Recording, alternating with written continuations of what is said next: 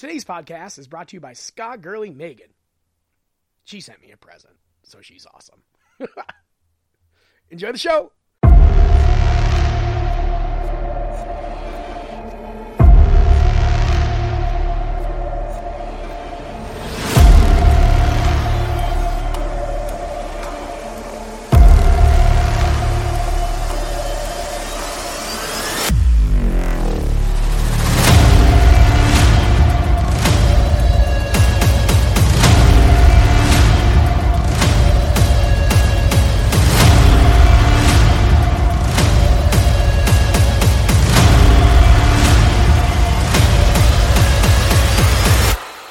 Everybody. I'm Josh, I am Alyssa.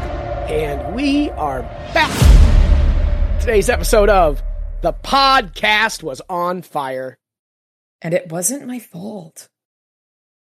a read along pod where we dig into the good, the great, and the problematic of the Dresden Files series by Jim Butcher. I'm an old, longtime Dresden reader slash listener, And this is my first time through. And we chew it up and figure it out, and uh, hopefully, once in a while, have something knowledgeable to say. Hey, Once, once every some- couple episodes. every now and again, We get a nugget here and there.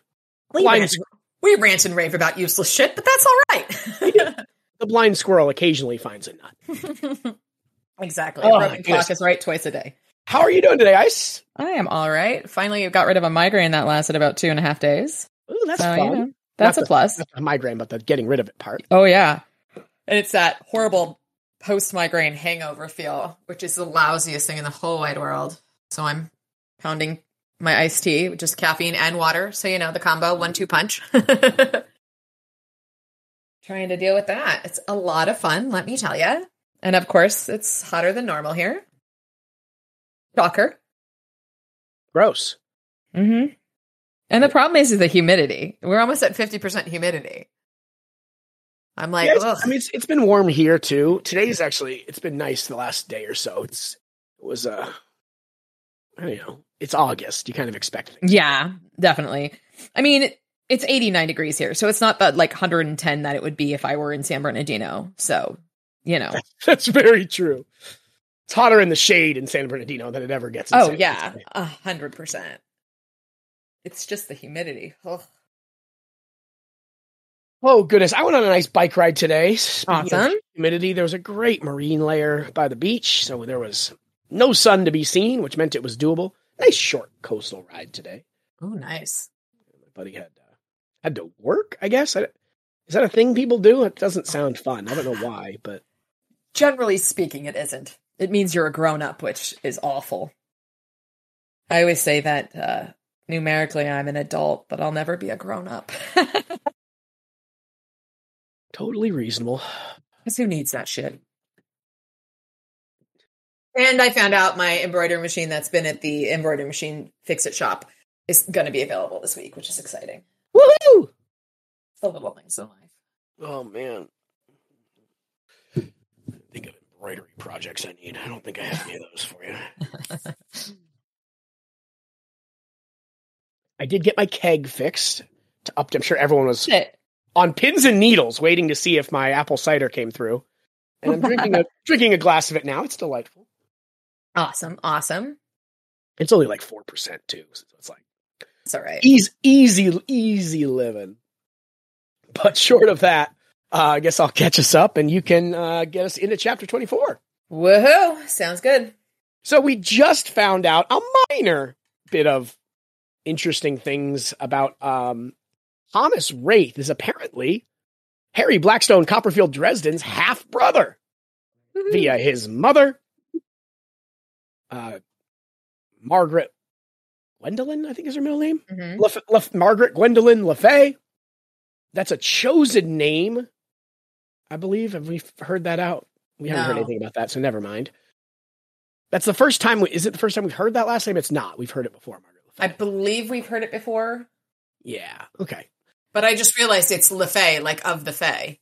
Yeah, and that is. So I probably spoiler alerted you there, but that's what it is because she spent so much time in the Never Never and working with various creatures. I, I, my understanding is at least and I could Uh-huh. be misremembering, as I tend to misremember all sorts of things, is that that is a chosen name as opposed to a given name, Okay. or rather, it wasn't given to her at birth. Okay. But it, it I, you know, I always pay attention to names in this because we've learned that names are so important, just like the whole Romani name.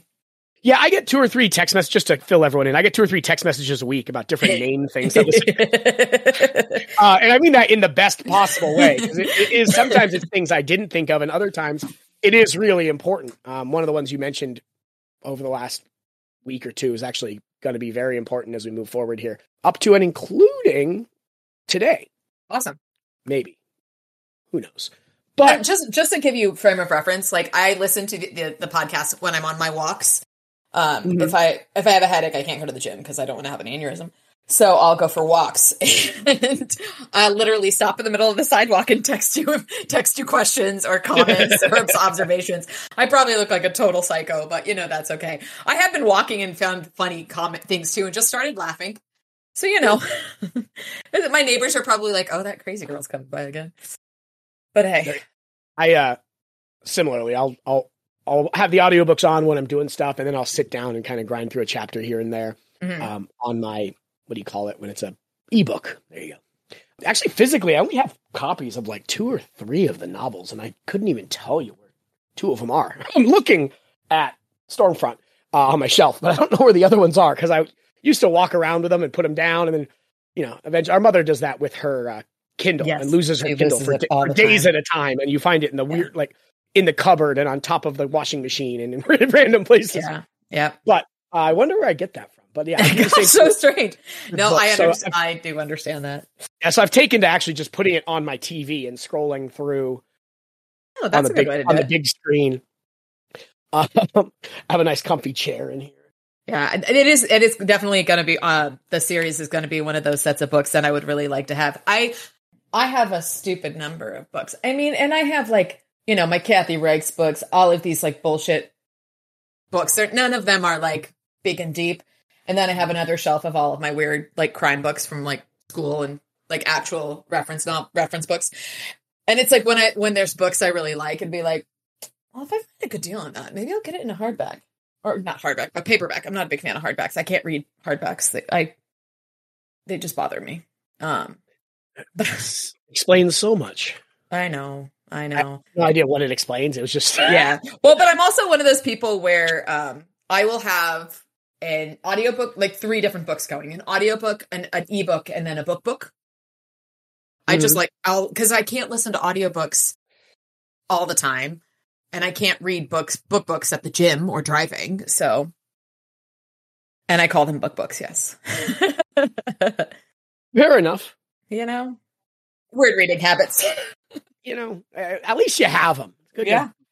able to read and get through it. Most of my reading is done through ebook. I used to have a long commute, like an hour commute every day. Um, I still have long commutes for coaching on weekends, but it used to be my, my day job was up up in Orange County as well. So I would I would listen just chew through audiobooks.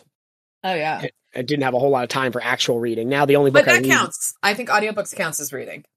A lot of people don't, but there I call them uh, elitists. It's it it Uh, is it is the same. I mean, it's Yeah, certainly not like using your eyeballs, but you're using your imagination and your vision. Yeah. You know, Your brain is still functioning the same way, I think.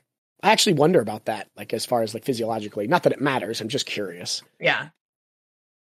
So, so uh, last week we found uh, we- we met we met uh, Papa Raith. We met Lord Raith, the king of the White Court, Thomas's father, as well as Lara and Inari Raith's father.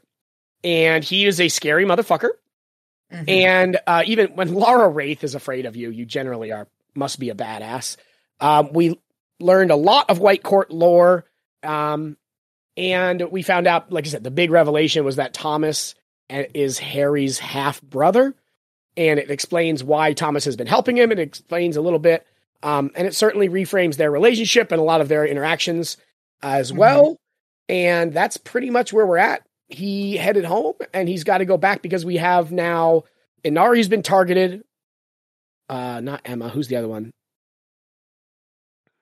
Giselle oh, yeah. has been tar- has been uh, almost killed.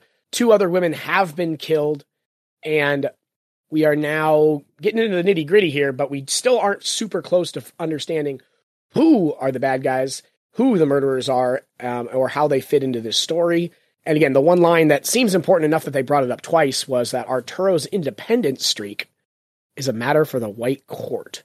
We don't know what that means, but it is important enough that uh, we repeated it later on in that su- section. So we are now the day after. We're at chapter 24.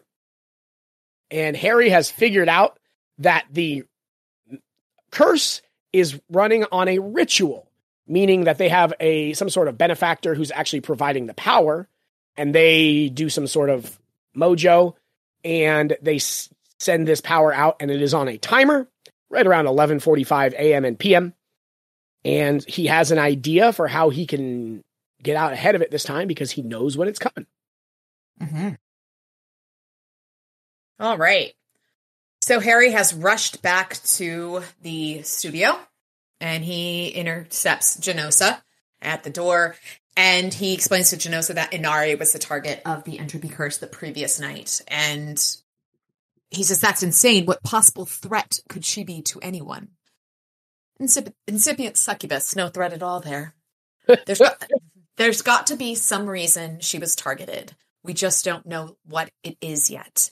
She's only a child, Genosa said, and for the first time I heard something like real anger in his voice. That was something to be noted. When kind men grow angry, things are about to change. Have you any idea who's behind it? Not yet. So, Harry is, you know, figuring it out. And Arturo asks, What can I do? And he says, Nothing yet. Just keep going. Um, and he says, All right, may fortune smile on your efforts, Mr. Dresden. Don't know why she'd start now, which is 100% on point. So Ha- Harry brings his uh, loaded his loaded pack into the uh, studio. He has a 50 foot retractable chalk line, a mirror, a box of tinfoil, and half a dozen cam- candles. So that my issue here, they just he describes everything he does, but we don't know what he does with the box of tinfoil. Foil is not mentioned. Oh, interesting. Kind of bothered me. Yeah, just details, details. Um, and then he runs into Jake Guffey, loitering, uh, who's loitering around the shooting studio, and he's draped over his chair in a pose meant to convey calm and confidence. I'm not sure what made me think he was faking, but I knew it even before I spoke to him. I feel like that's a very Hmm. important thing. I highlighted it in my ebook. And Jake actually jumps when Harry talks to him. And he asks for a little bit of help. And he asks for what? I'm setting up spell, a spell to protect everyone from evil magic. Uh, I don't want to disrespect your religion, man, but did someone spike your breakfast cereal with LSD or something? that made me giggle. Uh, he says, What can I say, Jake? I'm insane but harmless.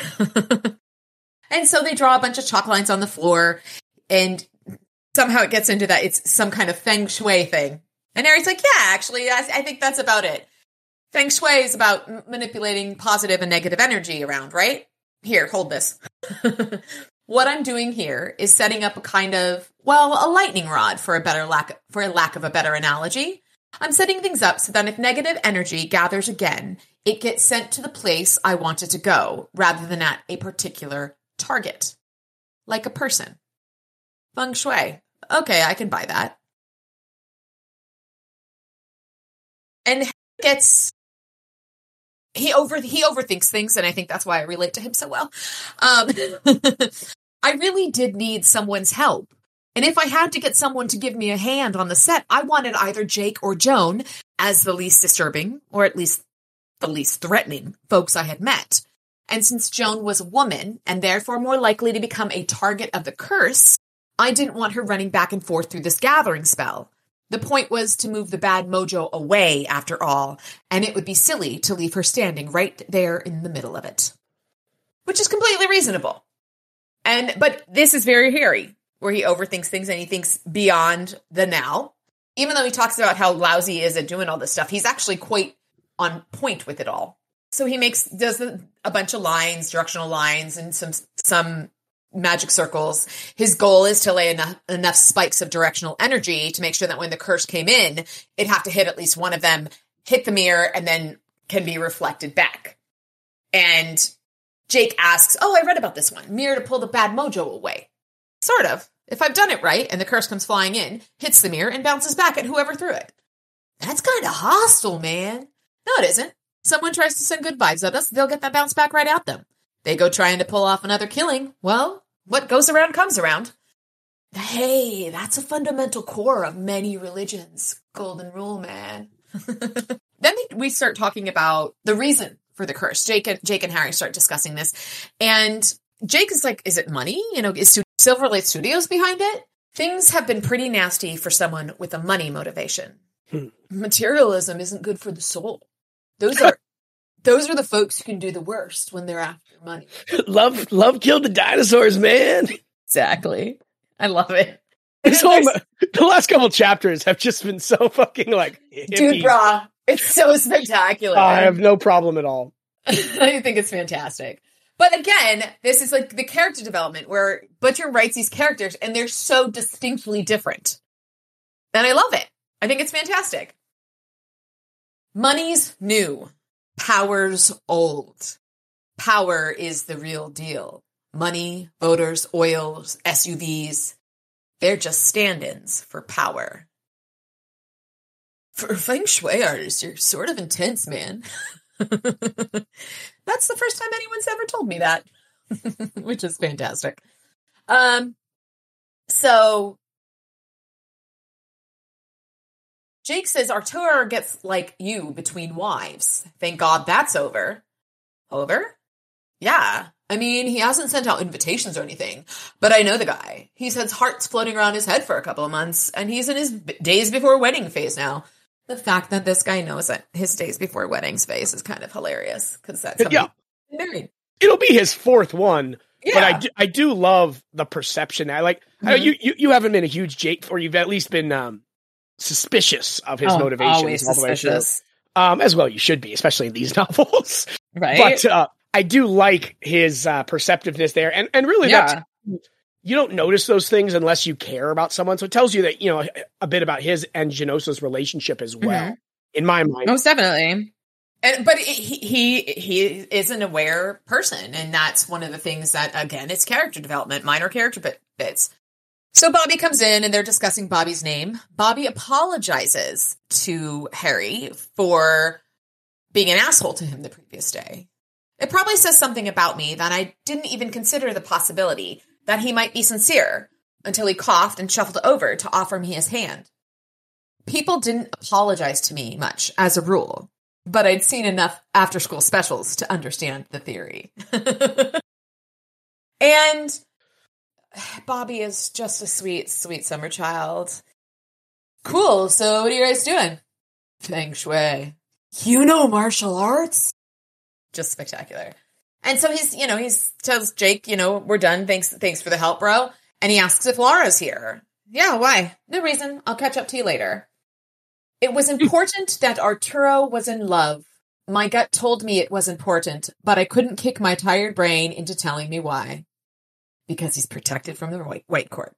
100%. Um, As I was walking, I was like, because he's protected from the white court. And I was like, I really hope no one's close enough to hear me talking to myself. and so he calls Murphy, and we find out a little bit about what's going on. He had a will on file that left everything to a couple of charities and his next of kin, who is his mother in Greece, who died a couple years ago. So all the money goes to charity. And they, the ex wives, have a fund that would have gone to the mother, but since she's dead, they get to keep drawing from it indefinitely. And that's part of each prenuptial agreement. At this point, it kind of irritated me. It's in the prenuptial agreement for all three of them. Three? Hell's bells if the man was in love. But he knew that she had three wives, so I don't understand why he's questioning. Yeah, yeah, that that line was weird. Like, is it weird because he has pre- three pre- prenups, or what? Like, I just didn't understand. Like the three. No, yeah, yeah. The line that was oh, one of those where it's more it's more exposition than anything else, but I don't know why we need it here. Yeah, like, I don't either. We already know. Yeah, but maybe it was like his idea was like to remind the audience that he's already had three ex-wives, which I feel like is not giving anyone enough credit. Well, and it's don't not necessary necessary because she says it's in the prenuptial agreement for all three of them. Yeah. You know, I just didn't get that. I don't know if it's like an error, like he doesn't realize, and maybe like this was a first draft, and but it's. Well, I mean, I, I uh, guess if you think about it, like there's a pause there just in his head, yeah, but in real life, he said three. Does it mention a fourth? yeah. As opposed to like, oh, there's only three. Oh, maybe, maybe only three prenups because he does ask, "What about a fourth marriage license?" And she finds one, and it says the prenup, the no prenup for number. There's no fourth prenup. Um, and the the marriage license is dated for the next Thursday, but there's a big blurry spot over the woman's name. Hello, new next of kin. Hello, motive. Murphy agreed. Hello, suspects. In the green room, door opens, and it is a woman in lingerie holding a big revolver. And she pulls the phone out of the wall. I sat there holding the dead phone and the warm coffee and said, "Hello, Trixie." I feel like that needs to be in that that like 30s voice. Hello, Trixie. Hello, Trixie. See, See? Ah, yes. These are the things that entertain. And that's how the chapter ends. we, we we touched on this all. We talk about this all the time. Rather, like the it's not uh it's not an anachronism because it's the right criti- correct criticisms, but it's um just a function of the times, right? Where there's a plot point here that works because fax machines are stupid. Yeah. Whereas it would just be an email. I guess I mean you could say like, oh, the scan didn't come through. I mean, it, it still is pretty convenient. You but know, it that- works for the time period. And that's the funny thing. So I work in, in my in my field, we get faxes, we send faxes. And it's the weirdest, stupidest thing in the whole wide world because it's like, I could just send this as an email. like records requests, you have to, to get like a police report record, you have to send a fax. And now we send faxes through email, but it's still technically a fax and it prints out on their fax machine. It's, Wait, and what's that? we send Oh, you can send faxes via email. Yeah, yeah, yeah. yeah. and we get them as emails. But in San Bernardino, we would get hundreds of pages of medical records via fax. Mhm. And it's just like, oh, okay. But that's just, that was the nature of the beast. I work in a fax heavy uh, industry. Who knew?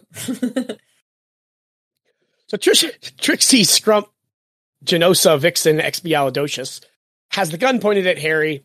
They have a little back and forth, and he tells her to put the gun down to be safe. And she says, "You don't give me orders. Don't you dare give me orders." Okay. I do love where he, I don't like hot, I don't drink hot coffee, but I understand. I am I have a problem. Well, I have oh so many problems, as you dear listeners already are well aware. Um, but among them, in my one of my least problematic problems is I don't like drinking hot things. I don't mind soup, but I feel like that's different. Um, but like I don't do hot coffee. I do iced coffee exclusively. Like literally, I lived in Toronto, Canada for two years, and so it would be negative a billion degrees, and I would drive through the Tim Hortons and get an iced coffee. I would have my heater on blast, but I would be drinking my iced coffee. Same way with tea. It's just uh, yeah. it's weird. can- it's not my thing. I can drink hot coffee. I don't necessarily like hot tea. I have to be in a special mood, but I will drink iced tea year round. Yeah, for sure. But it's just for some reason I like drinks really cold. I didn't do well when I was traveling Europe drinking because I was on vacation and I was drinking beer for two weeks straight and most of it was weird and warm. Yeah, English beer is weird. They serve it at room temperature. It's just not. I don't. Obviously, we're we could we. Speaking of, did you have Suffolk cider in England? I did not have. It's Suffolk- flat. What what is it? It's cider, like boozy cider, but Oh, it's interesting. flat. Interesting. It's awful. Absolutely awful. I ordered it on accident once and I was like, is it supposed to be fizzy? like, no, it's Suffolk cider. I'm like, oh. Okay. oh. I'd, I'd I'd never heard of that until right now. yeah. Uh, Yeah. I'm sitting here drinking, well, overly carbonated so, uh, cider. really is good stuff. It's nice and clear. That's good. Ah, good stuff. I got a great pint glass to drink it out of. So, Woohoo. what was I talking about? Dresden Files. Um, fax machines. fax machines, Trixie, The hot coffee. hot coffee. Um, it just got to the right temperature. And she says, "No, you never got me my latte." Right. Bitches. right. Good point. Good point. I love it. I I mean, it doesn't really fit. It's. I don't think it would work as a quote of the week because it isn't very based on the context. But Yeah. him say, him saying, "Right, good point." I like died laughing. Just- that good point for some reason just kills me. Uh, well, it's just his snark where he's just like, Exactly. Good point. we talked about it yesterday, like her, and she brings it up here where she says, "I know you're afraid. That's why you're talking. You're nervous and talking because you're afraid of me. Yeah. Paralyzed. That's just how much you scare me." But paralyzed at the thought of losing my senior division shuffleboard career. Yes. Like that was just like, oh goodness. well, when you die, you're not a senior. That's true. When you die, not before you're a senior, I guess. Yeah. Dead people. You would know more than me how often dead dead people are seniors. You know, he asks what the next step is, and she says, There is no next step. He's like, What? We just sit here forever? She's like, No, I'm, in a minute, I'm just going to leave. He's like, you, you brilliant fiend. I would never have guessed that your plan was to do nothing. And so this is her basically coming clean that she's involved. Her goal is to keep him sitting there while the curse does its thing. And so he says, Well, I'm going to tell the police. And she'll say, What? That I held a gun on you for no reason? What are they going to believe? That or that you, you know, made unwanted advances and I had to pull my gun out? And that line is really great where he says, Actually, that wasn't a stupid plan, which made me doubt Trixie had come up with it all her own. and she's on the phone with somebody, and then he he explains that obviously the police won't be able to stop you, but the White Council will. And when you kill someone with magic, you get your head snipped off Mhm. almost all the time. And he, I mean, he does get her to slip by, you know, saying that the it's the curse, and she says, "How did you know that?" But I, I think at this point, we don't need her to confirm it, right? Yeah. But she's getting yelled at by somebody on the phone, Which is fantastic. presumably some sort of boss, and he tells her about the circles and the kind of the net that he had put up with not Bobby, who's the other one. Jake. uh, he tells her about the net and the the circle that he had put up with Jake, and she says that she destroyed the circle. She wiped off all the chalk, and so now the protection spell that he was working, you know, banking on, isn't going to work, and the curse is going to come straight through again. And so that's the plan: is she destroyed the protection, and now she holds him until the curse hits, and then she walks out which is Mhm. actually a pretty darn good plan. Unfortunately. I love the back and forth where she talks about you underestimate my powers. He's like, you have no powers. Right. he describes it as a, a cosmic vending machine, which I like. You put you put it you put it in two quarters, push the right button, and the curse comes flying out. Yes. Um, just a great way to think about ritual magic. I, I love that world building and it's exposition, but it's mm-hmm. also like funny and great. So it's it because he's kind of just telling her off. He's kind of like, you're a fucking idiot. yeah, you suck. Yeah. He's giving us the information as well as like completely just telling her she's a moron. she called him Barry earlier, and here she says, you know, he, he asks, "You can't possibly think this is all right. What are you doing?" She's, "I'm protecting what's mine, Larry. It's business." So it is names. names. is about money, and this is that you know obviously another name that she hasn't gotten right. She doesn't ever call it refer to him as Harry um, in any of the their interactions, which are few and far between, granted. Yeah. But she, you know, she says she doesn't feel the need to explain herself, and this is where it all clicks. She doesn't know either she doesn't know who he's marrying. So they're going after every woman around Arturo. And she said there's only one little girl toy left pretty enough to suit his tastes Emma. And when she's gone, I won't have to worry about her stealing what's mine. Hell's bells, Trixie. Emma's got kids. So did Hitler. He didn't. He had dogs. Whatever. Whatever. She's a magical. Uh, I do love that the, the cell phones aren't working super well, uh, because of course they aren't. Especially as, as the curse comes through more than Harry in this case, because Harry really is just sitting there under control. But the Malocchio was on its way. And as long as Trixie kept him there, there wasn't a thing he could do. And so he decides uh, if he doesn't do something, someone else is going to die. kids are going to be orphaned. He also had a gun in his which face. is which is something that obviously resonates specifically with him Yeah. and is uh, obviously a huge part of his psychosis Most definitely. and it's something that he gets really defensive you know more healthily than he does with any woman in danger like the idea of like orphans and children not having their parents is like something that really does hit him hard It definitely does. And he also says that if he moves, he could he could die, and then Emma would die anyway. And so the smart money was on staying put. Simple logic. But there are things older than logic, like instinct. One of the most primal instincts in the human soul is the desire to protect children from harm. Even if the idea of Emma's death hadn't been motivation enough, the very thought of how savage, savagely the stupid, venal, selfish harpy might scar Emma's children made me want to call down enough fire to roast Trixie Vixen and her sculpted ass to ash. This passage makes me want to write off every complaint I had about Harry and his wanting to protect weaker people, in which he phrases as women, but means just people that are smaller and weaker. It's instinct. yeah, It's like I said, this is a much healthier- primal- yeah. Because we discussed it about how if you replace women with weaker, that makes complete sense. And this sort of gives me that, like, okay, okay. It's his primal instinct to protect those who are weaker. And I can go on with that. And so he's thinking about, like, how the fuck can I do this? How can I get off the, get away, get the gun?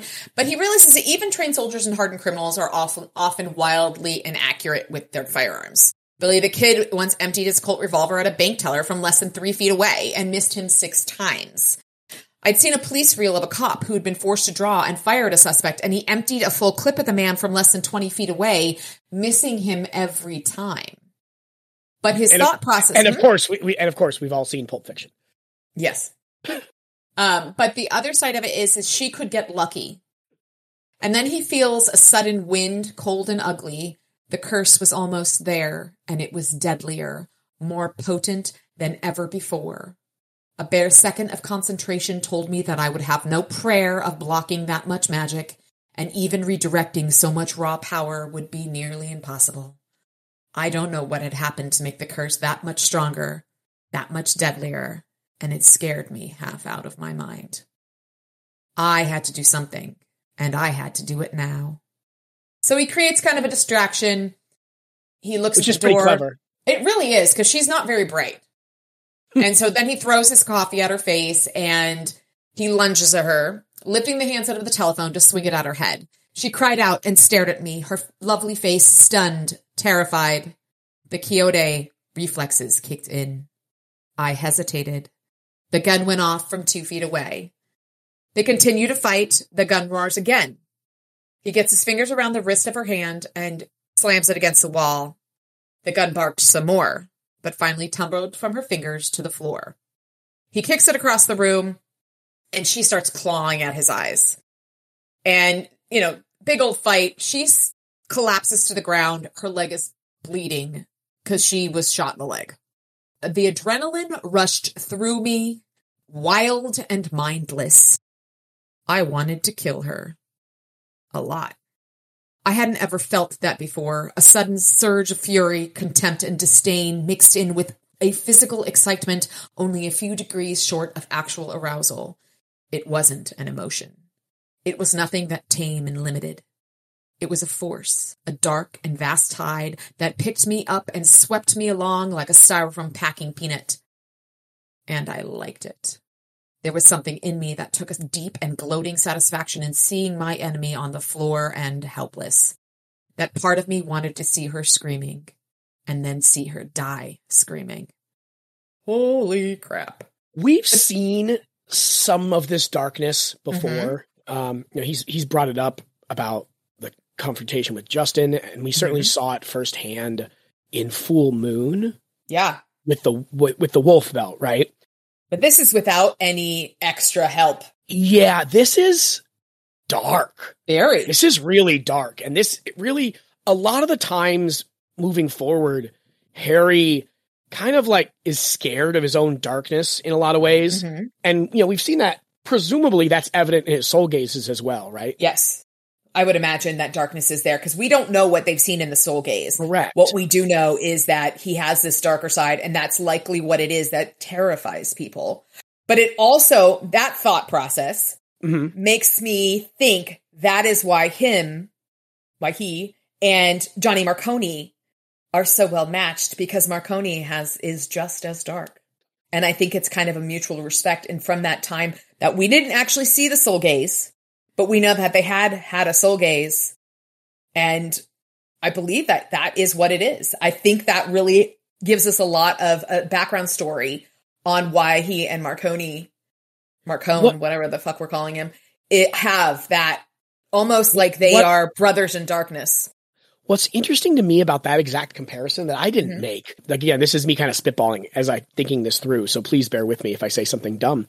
Um, I actually disagree with that. I think I don't think Marcone is capable of this. Certainly not. I mean, he's evil in in a sense that he's organized, and like when someone needs to die, they need to die. Yeah. But this is he wants her to die screaming, and he likes it. This is fucking Well, brutal. okay. This is metal as fuck. maybe maybe it gives Marcone a bit of fear for, for him though. Yeah, no, I did. I did. A healthy fear. Yeah, no, I didn't mean to. I didn't mean to poo poo on your comparison. No, no, no. What I meant to say But was that that makes sense. I think Marcone is less dark, less like Marcone's ceiling of goodness is way lower than Harry's, but I think his floor of evil might even be higher than Harry's. Like Harry has a Yeah. wider range where he can really go bad, and some stuff happens later on where he like gets tempted and like has where he is really teetering on the edge sometimes. Uh-huh. and it doesn't always again i'm just using you know leaning on my own memory of these. Is like it doesn't always feel super earned because i don't remember that paragraph. Um again i like that really explains some of his fears of his own darkness Yeah. um that he's shown prior to this and later. Like but like i said like that's a fucking metal sentence. Like he wanted Yeah. to see her screaming and then see her die screaming. Like jesus christ the- brother. the other my other thought with that which just kind of came up is that his fury his darkness is a burning hatred almost. Mhm. well and like you said marconi's is a necessary evil. In his Yeah. mind obviously. It's much more calm cool and collected. While this is a burning hatred a burning anger a burning rage it's that fire and ice kind of combination where it's this is almost taking him out of the sanity of the moment. That was kind of what I saw. Uh, what I thought about this was that it took him out of the sanity of the moment, and that's something that he needs. And but I would understand why this would. I mean, it terrified her. She starts, you know, "I- I'll do anything you want. Just say, just say it. Oh God, please don't kill me. And he walks through the door and sees two bullet holes in it, and I heard myself speak my voice quiet and deadly cold. Shut up. And she did. He was that terrifying that she just shut up and she peed herself. Like that's that's abject terror. yeah no no no let's, And he's got a fucking gun. let's take a breather here, uh, Larry. Right? Right. Right, Barry? And so he opens the door to go deal with the curse. I didn't have to bother. Ugh. Which is such a that line is so good. I mean, I wouldn't say good. Well, it's well, it's well I know what you, I know what you mean. I'm just sad. crafted, let's say. Emma's corpse lay on its back in the hall outside. She'd been shot in the sternum and in the forehead just over her right eyebrow. Remember though talking about those lucky shots? These were some lucky shots. She'd been dead before she fell, and her body had simply relaxed bonelessly to the ground. The shots couldn't have been more perfect if they'd been delivered by a professional assassin. The stray bullet. So the the the Malocchio had killed her. The stray bullets had simply been its instrument. Holy fuck. And Trixie starts freaking out. That wasn't in the plan. This wasn't part of it. He never said that. And then everybody comes out, Jake and Arturo and the camera guys, and Jake lets out a high pitched squawking cry. And then Harry realizes that there's a dead woman in front of him, another woman with a bullet hole in her leg, and he's standing there holding a gun. And Trixie realizes this too. And this vindictive, psychotic bitch starts screaming, Help me, help me, oh God, don't let him kill me too. And Which again, very clever, and and Yeah. you know, we've we've been gone over how like how dumb she is and stuff like that. Yeah, it's like but- a running joke. This is this is a great move. Oh, yeah. But it's also she is a vindictive bitch. She is all about her. And every everything we've seen is all about her, how she can get over get ahead, how she can be above people, why she freaked out that Laura was getting in Lara was getting involved in the shoot. It, but that is completely on point in- with her character. He said he had the benefit of one of those crystallized moments when nothing happens and it seems like you've got all the time in the world. He'd been too slow and Emma was dead and he looked guilty as hell. In the long term, forensics would figure it out, but he'd be stuck in jail. And in that, while he was stuck in jail, Mavra and her scourge, scourge, scourge, scourge would find him and kill him because he knows that jail cells don't protect you from the supernatural assholes. If they want to kill you, they'll fucking kill you, and you can't get out. He still doesn't know who's helping Trixie, but he needs to get the fuck out. I stared at Trixie for a hot, wild second, and the look choked her continued shrieks to whimpers. Trixie may have been a female, but as of that moment, she wasn't a woman anymore. She'd crossed the line. As far as I was concerned, she and her allies had forfeited their membership card to the Humanity Club when they killed Emma. And I'd be damned if it damned if I was going to let them get away with it, but I couldn't do it from the inside of a cell. So he turns tails and runs. He runs into Joan in the doorway, and she's got a hammer in her hand. She'd gone through the locked door and beaten me to the exit. What are you doing? she demanded. I checked over my shoulder. Shoulder. I heard more shouts and running footsteps, heavy and fast. Bobby was running after me. If he tried to stop me here in the hall, I didn't think I could get away from him without hurting him, maybe badly. But when I took another step toward Joan, she swallowed, her face pale with fright, but her eyes determined, and lifted the claw hammer. Joan, I panted, I have to go. No. I don't know what's going on, but I can't let you leave. I heard gunshots. Tr- Emma and Trish are hurt. I didn't have time to discuss it. I took a handkerchief from my pocket, wrapped it around the handle of Trixie's gun to maybe preserve any prints, and lifted it, not quite pointing it at Joan. There's not time enough to explain, but if you don't let me go, it's going to keep happening. Someone else on the crew will get hurt tonight. Don't you dare threaten these people. It isn't a threat. I hated to do it, but I pointed the gun at her. Move. She started shaking, but adjusted her grip on the hammer and shook her head. I mean it. Jones stared at the gun for a moment. Then an expression of resolution took the fear from her face. She lowered the hammer and took a step toward me, putting the barrel of the gun about six inches from her sternum.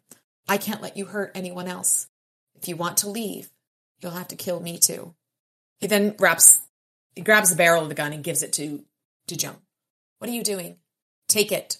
Trixie's fingerprints are on the handle, so don't touch it. She was the shooter. She's working with someone and they're responsible for all the deaths and injuries lately. But when the cops show, she'll lie to them.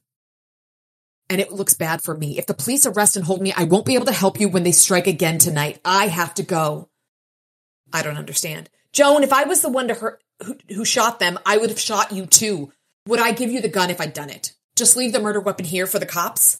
Help me. I need to get back to my place, get a few things, and go before the cops start watching. Try to delay them for just five minutes, please. My God, it's going to happen again if I don't stop it. Please, Joan, God, please help me. I must be insane, she said. I must be insane. And she stepped aside. And he hightails her the fuck out of there.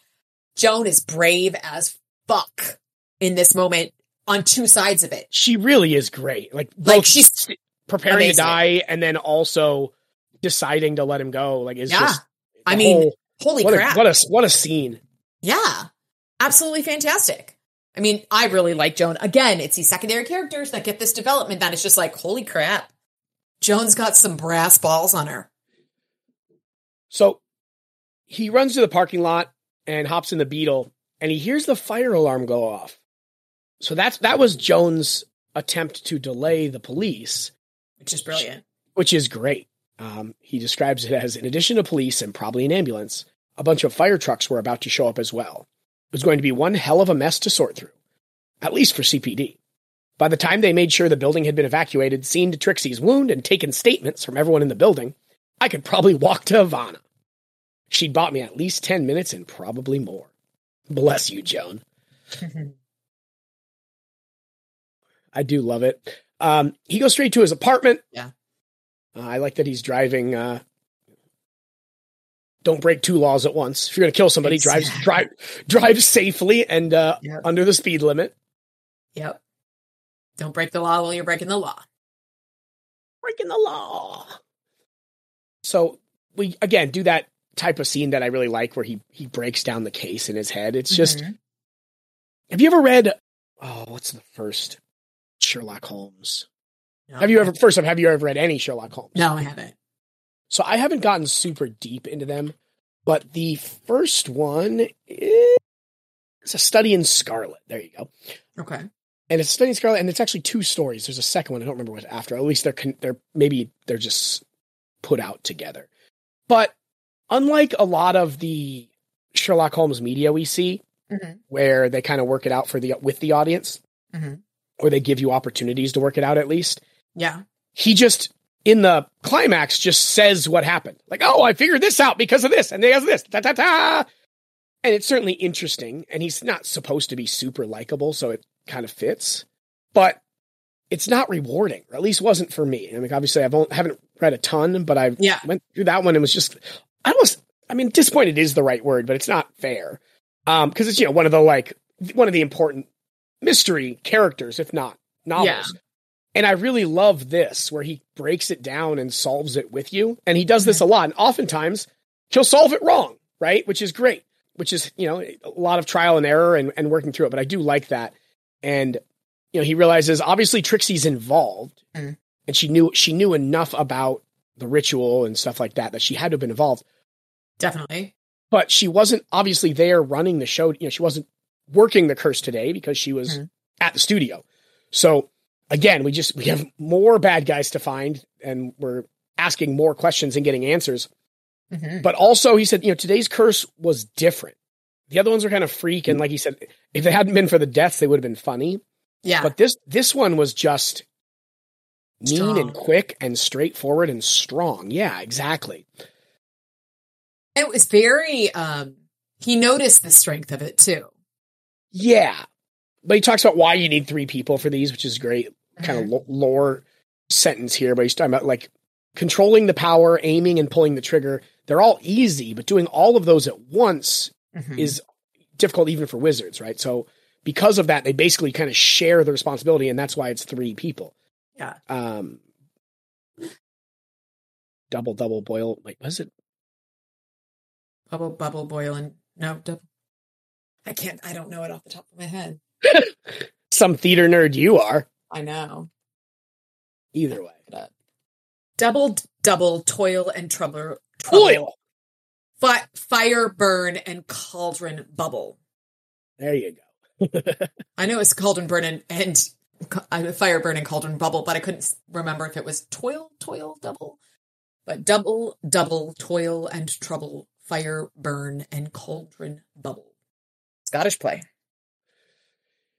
as he works through it, he, you know, obviously it would take three people and it would Mhm. require, generally require more skill and focus than Trixie has, Mm-hmm.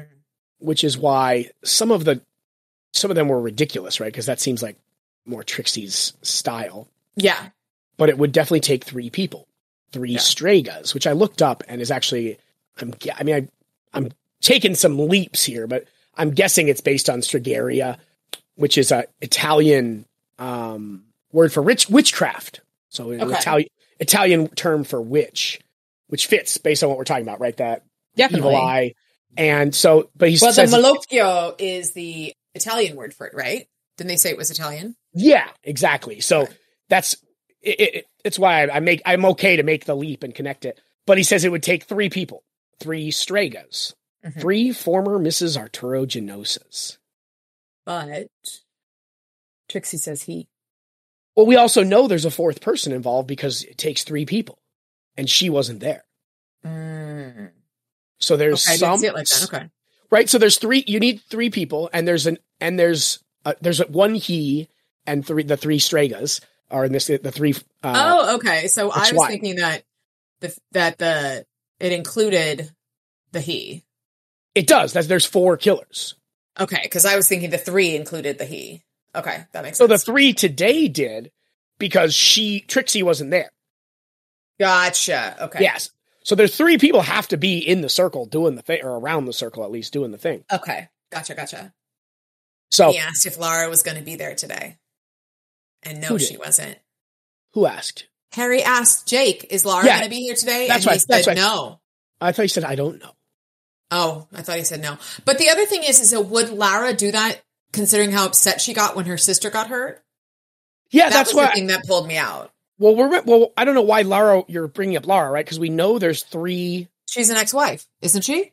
No, Lara Romany is not. Lara's not that right. That's right. Sorry, I have all my Yeah, no, it's it's Lucille is the one we haven't seen yet. Lucille. Gotcha. We've only seen the picture of her in you know the kind of the scrapbook. yeah.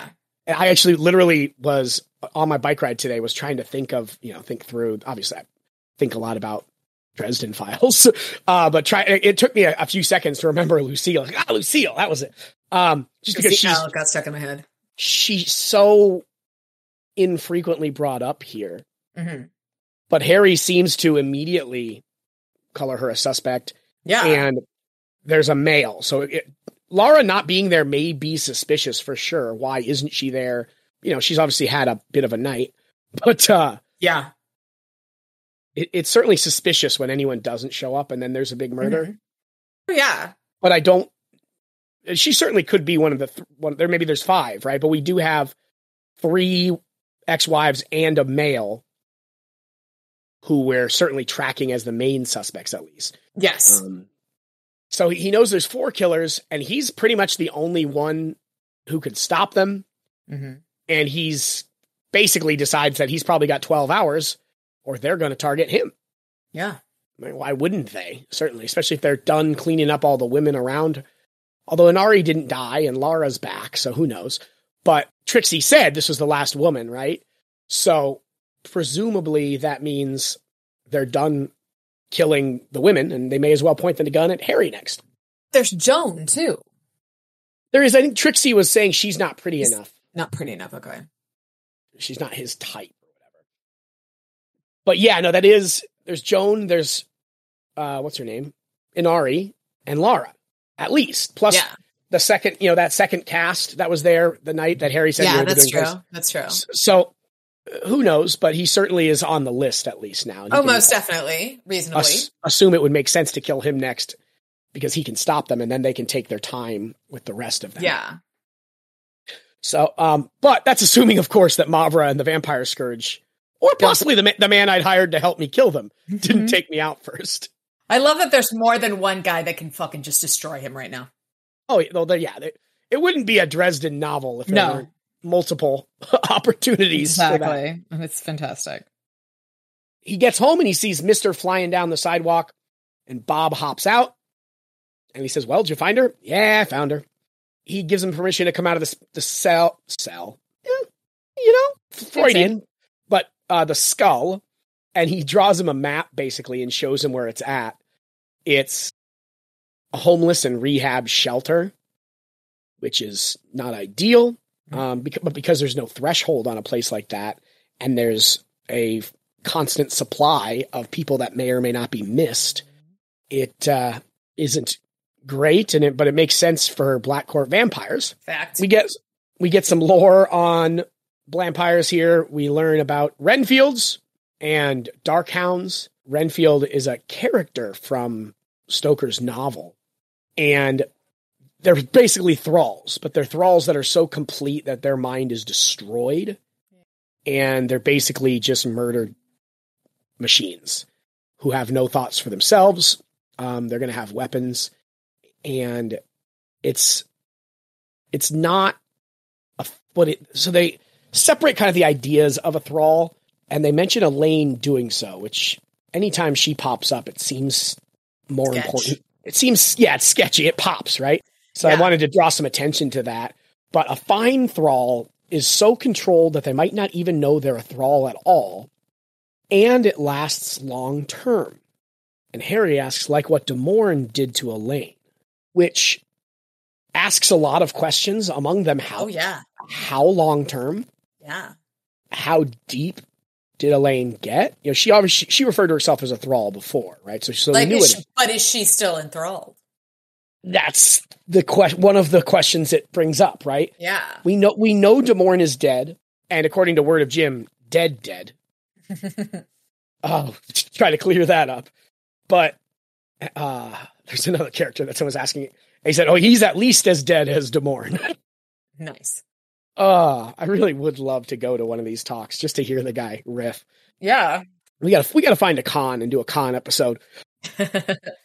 But that line having nothing to do with this novel, I know it's talking about thralls, and so it does fit. It's not it's not awkwardly placed or anything like that. It just certainly on a deep dive like this, it gets my neck hairs standing up, my spidey senses tingling. Uh-huh. And I know what happens the rest of the novel, right? But it's it's more about what where what what? Why is that line there?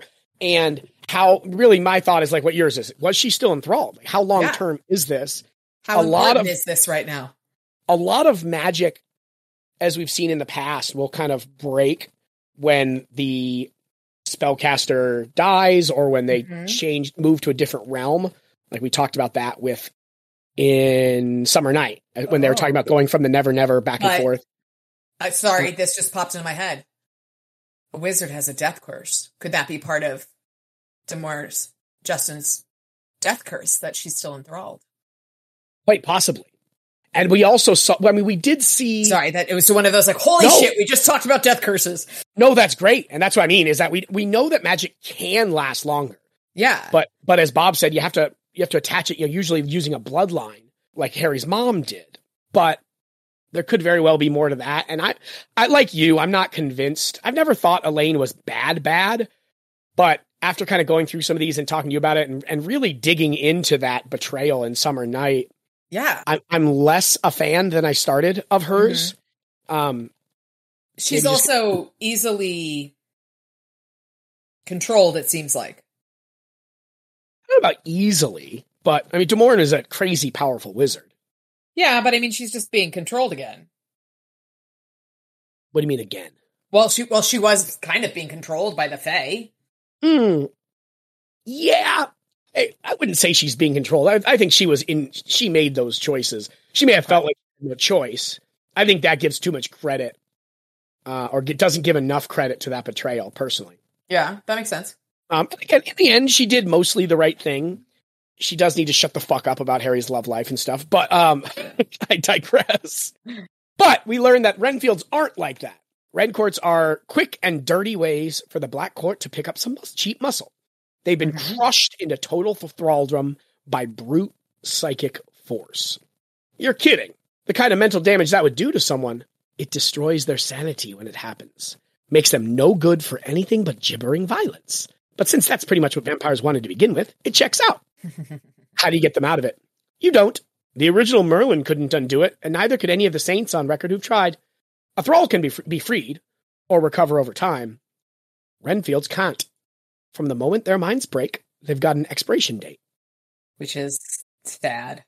And we get another mention of DuMorne here because he, Justin did quite a bit of research on the subject because he was investigating all sorts of dark magic, it seems. Um, not a great dude. No. But also we, you know, we kind of knew Bob was sort of his source of all that information. Mhm. And this really just confirms that. Yeah, and Bob Bob is he's more than a research assistant. He's you know obviously a, an air spirit and all these things, a spirit of intellect and Yeah. all sorts, all sorts of different descriptions. But in, at the end of the day, he's his role is research assistant. Right? That's Yes. not who he that's not who he is, but that's his job. And so he was that for DuMorne and then somehow passed on to Harry. I don't know how much we know about that yet, so I don't want to speak more to that. But that's kind we of what this. don't this know much about it at all. yeah, that's what this infers. Yeah. And I, I- don't think that's a spoiler. I think that's just in the text there, right? But What? oh, I was just was about to read this next line. I'm trying to decide if I want to or not. And Harry rightly says Murphy isn't going to like this. Yeah. Dismembering monsters with a chainsaw is one thing. People are another. Yeah, people are easier. that made me giggle. Like, Bob! I do love Bob so much. And I think you can sort of understand going back in time when we had kind of disagreements over how much leeway to give Bob. Mhm. um, why I was leaning so much onto Bob's side because Yeah. he's just such an entertaining character. He seriously is. While plenty problematic, and I, I do think we do a good job pointing that out. Uh, certainly you better than me because I have a decade long connection to this character who's over the top absurd. But yeah, no, people killing people super easy. super easy. I guess if it if you think about it in a matter of like levels of difficulty, not like the emotional attachment, the yeah, like, exactly. And, moral element. well. Remember, Bob doesn't have any right and wrong concept. He all all of that is based on what he learns about the people around him, and and Yeah. usually as he's learning these rules of right and wrong, he's also very seriously judging the humans. So Oh, he yeah. doesn't he doesn't make anything of it. So um, this is one of those right and wrong things. But, Bo- he says, Bob, they're people. Renfield's aren't, Harry. They might still be moving around, but they're pretty much gone. It's like, boy, that would be fun to explain to a courtroom. Nice. I love it. Screw the laws, kill them all, Bob said with a weary cheer. Oh goodness. oh, it doesn't really feel like I need to read through this whole thing. This is more for you. The I bet they look like normal dogs afterward, huh? And beforeward, Bob said. Yes, yes. The and before words. And um, so one of my favorite parts was, what kind of weapons are they to- toting? Uh, teeth. We'll see teeth, Harry. Not the dogs. Uh, I love it. I really just there's so much in this that's just so entertaining.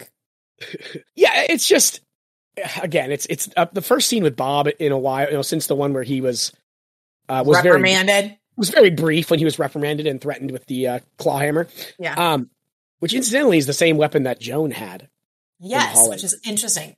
But it's it's very much a weapon of uh convenience. Oh, absolutely, in both cases. Oh yeah. But we basically so the rundown here is they have kind of four levels of bad guys. We have the Black Court vampires themselves, Mhm. who will presumably mostly be asleep. We have regular thralls, fine thralls, who have some, Mhm. you know, they can get them out of it with some bats. They have the Renfields, which are the quick and dirty, mind smashed thralls who have r- rifles, grenades, and body armor. And then the Dark Hounds, which are have claws and teeth.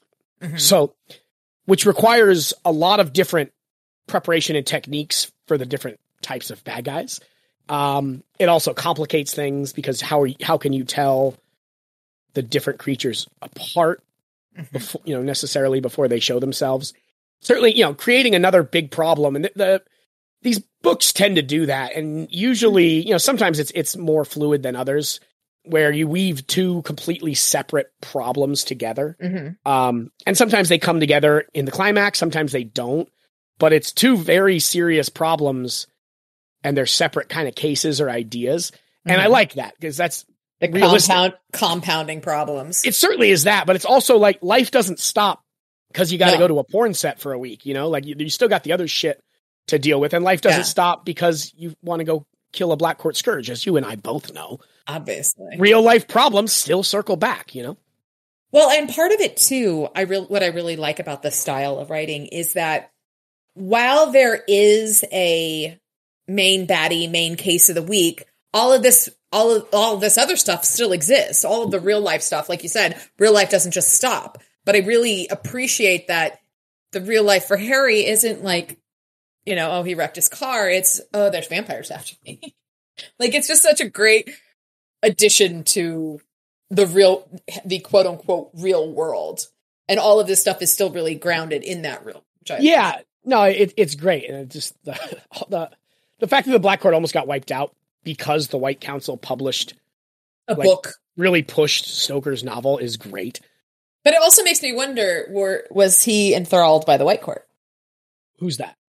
Stoker was Stoker enthralled is that why he All right, so I, I apologize. It It wasn't the White Court; it was the White Council. I may have misspoke there. oh I thought it was the white court I thought he said it was the white court because in my head I, I thought white court too hold on oh no that's why the white court had Stoker publish the book Oh, okay.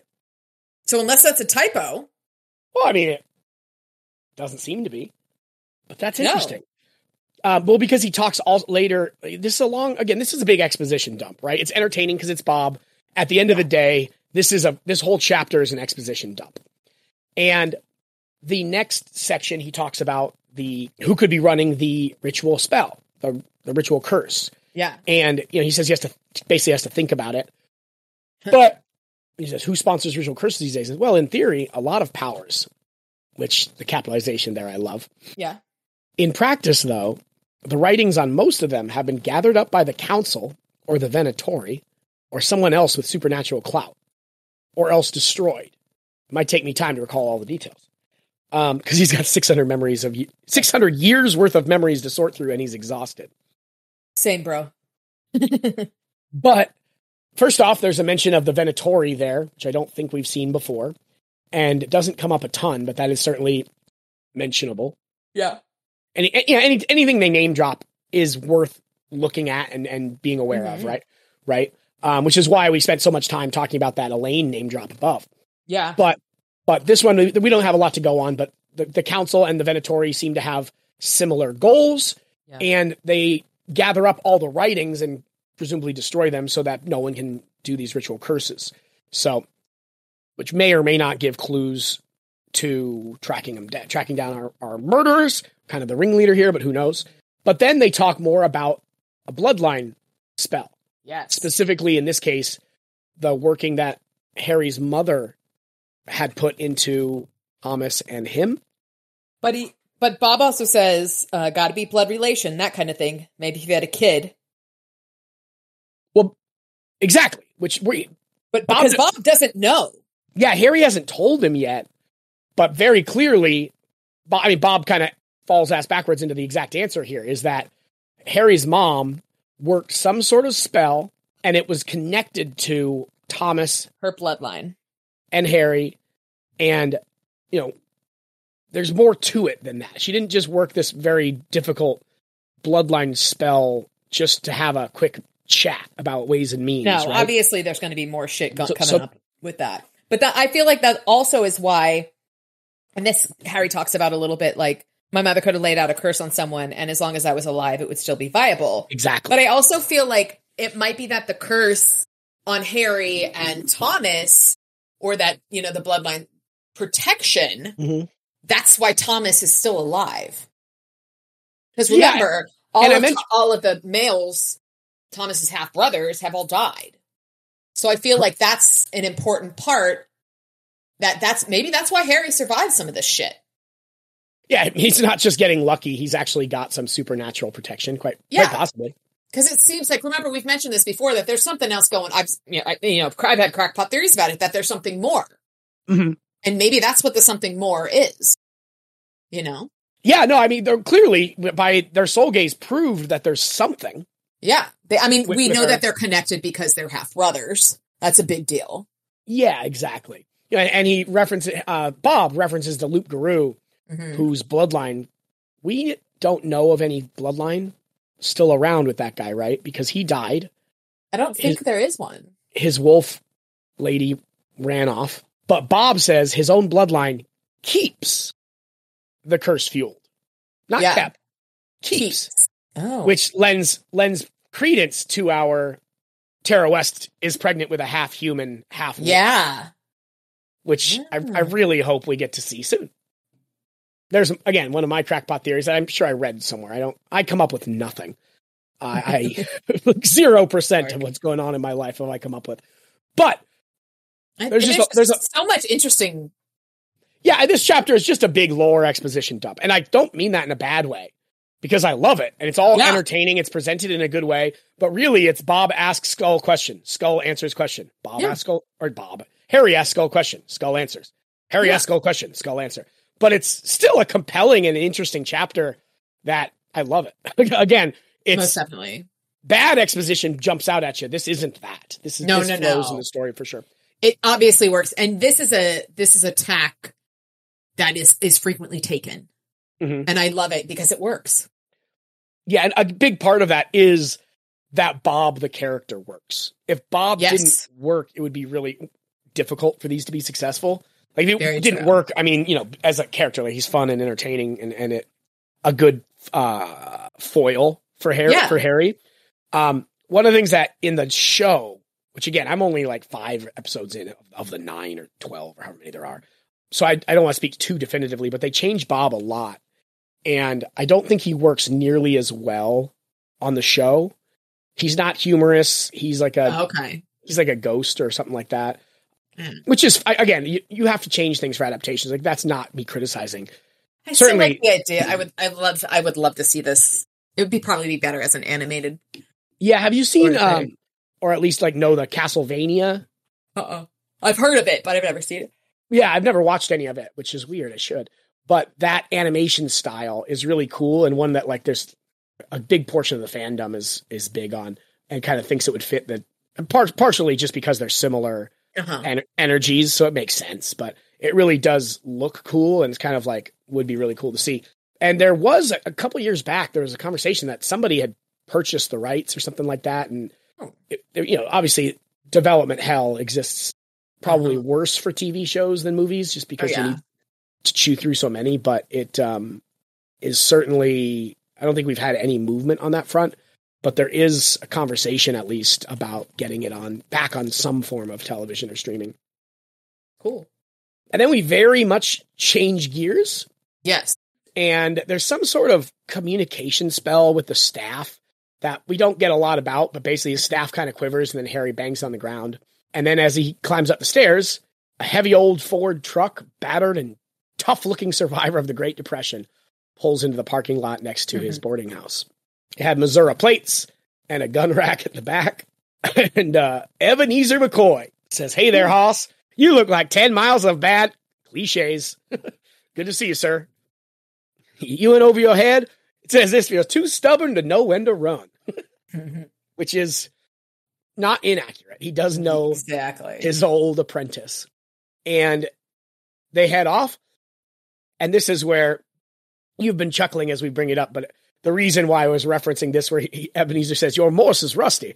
On my staff, it sounded like you spelled it Blampires. I did. Black Court Vampires. I love that. So we do have Blampires, Wampires, Rampires, and presumably Jampires, but we don't really talk much about the Jade Court. Um, Spectacular. again, one line that I really like is when you know Ebenezer asks him who they're going after, and Harry says, "Mavra, you know her? I know it. Killed a friend of mine in the Venatori once. Again, and she was in the warden's files. They suspect she got." So uh, we, she's got more than a little skill. We think she's probably a wizard. They kind of communicate about that, and you know he asks what the plan is. Harry says, "I've got help. I got Murphy, the police girl. God, don't call her a girl. At least not to her face." Yeah, her and a mercenary named Kincaid. I haven't heard of him. He works for the archive and he's good at killing vampires. I'm going in with those two, but we need someone standing by to get us out in a hurry. Man, I'm the driver, eh? And I suppose you want someone to lock down Mavra's power? She got access to that much magic? It hadn't occurred to me, really. But hey, if you're bored and want to do that, I don't mind. I love it. Uh, which is great. Uh, obviously, you know, I don't think he would drive all the way out here just to be the wheelman. So we hmm we know he understood that, but just their interaction again with the, these interactions tell you so much about their relationship. Um, you know, not minor above those, the fact that Harry refers to him as Sir or refers to to him as Sir, Mhm. right? That that honorific that we've talked about in the past, how important honorifics and names are. Obviously, Yes. names, but honorifics as well. That's one that we haven't really seen him use a whole lot. Certainly, Yeah. I mean, and it's it emphasis on how important it is. Yeah. And I, I again a great little small piece of lore here as we get out of it where Ebenezer says if she's got a wizard if she's got a wizard's power, she might be able to level a death curse at you when she goes down. Oh, it's not fair, she's already dead. Oh. So Ebenezer asks, So where are we going? Check the time on a bank billboard. Do those still exist? I forgot about those until reading that, that sentence Um, last week. I've and seen like, a couple of them. There's one in, in Loma Linda. There's one in Redlands that have a, a bank, like a thing that has a time and the temperature. yeah, the time, and the temperature. I guess in the Inland Empire, you need temperature checks pretty regularly. Yeah. But Harry says, a picnic. We are going to the Murphy picnic. Which is fantastic. Mm-hmm. Um, so they show up at the picnic. A small, what looked like a small army invaded a portion of Wolf Lake Park and claimed it in the name of God and Clan Clan Murphy, which is fantastic. hmm So he's walking through. Um, he is stopped by some uh, by a man with a white star from Cooler, questioning his his presence in the public park. And mind if I ask what you're doing here? I didn't have time for this crap. Yes. and he eventually says, you know, I'm here to see Karen Murphy. Um, oh, over there. She's refing their soccer game. Thanks. You know, it wouldn't kill you to be a little more polite. Why take chances? um, but then he describes Murphy. And this, I'm going to read this just because it's so indicative of the respect he has for her and how high of regard he holds her in. Murphy had excelled at her new job, much to the distress of the folks who had gotten her put there. Partly, to be sure, because she had engaged the services of the only professional wizard in Chicago, but also because she was damned good at her job. She'd been able to inspire loyalty to judge and employ her detective's skills effectively and to keep everyone together through some fairly terrifying times, both in my company and outside of it. She was smart, tough, dedicated, and everything else an ideal leader of a police division should be, except male, in a profession that was still very much a boys' club. As a result, Murphy had made a number of accommodations to the male ego. She was an award winning marksman. She had taken more than her share of martial arts tournaments, and she continued to train ferociously, most of it with, among, and around cops. There was no one in the department who had any questions about whether or not Murphy could introduce the baddest guys, baddest bad guys to new vistas of physical pain in hand to hand. And no one who had survived the battle with the Loup Garou would ever doubt her skill with firearms or her courage again. But being Murphy, she went the extra mile. She wore her hair shorter than she liked it, and she went almost without makeup or adornments. She dressed functionally, never scruffy, mind you, but almost always very subdued and practical. And never, ever wore a dress. So she's wearing a dress that we learned that her mama made for her, and she thought it would make her happy to see her in it. This description of Murphy is great, and I love that it took him a few novels to see her in a dress because if she had been wearing a dress in say Full Moon, It, would wouldn't have the same impact. well, it wouldn't have the same impact, but it also would have been just a just an atrocious paragraph. I think. Oh yeah, Uh, yeah, yeah.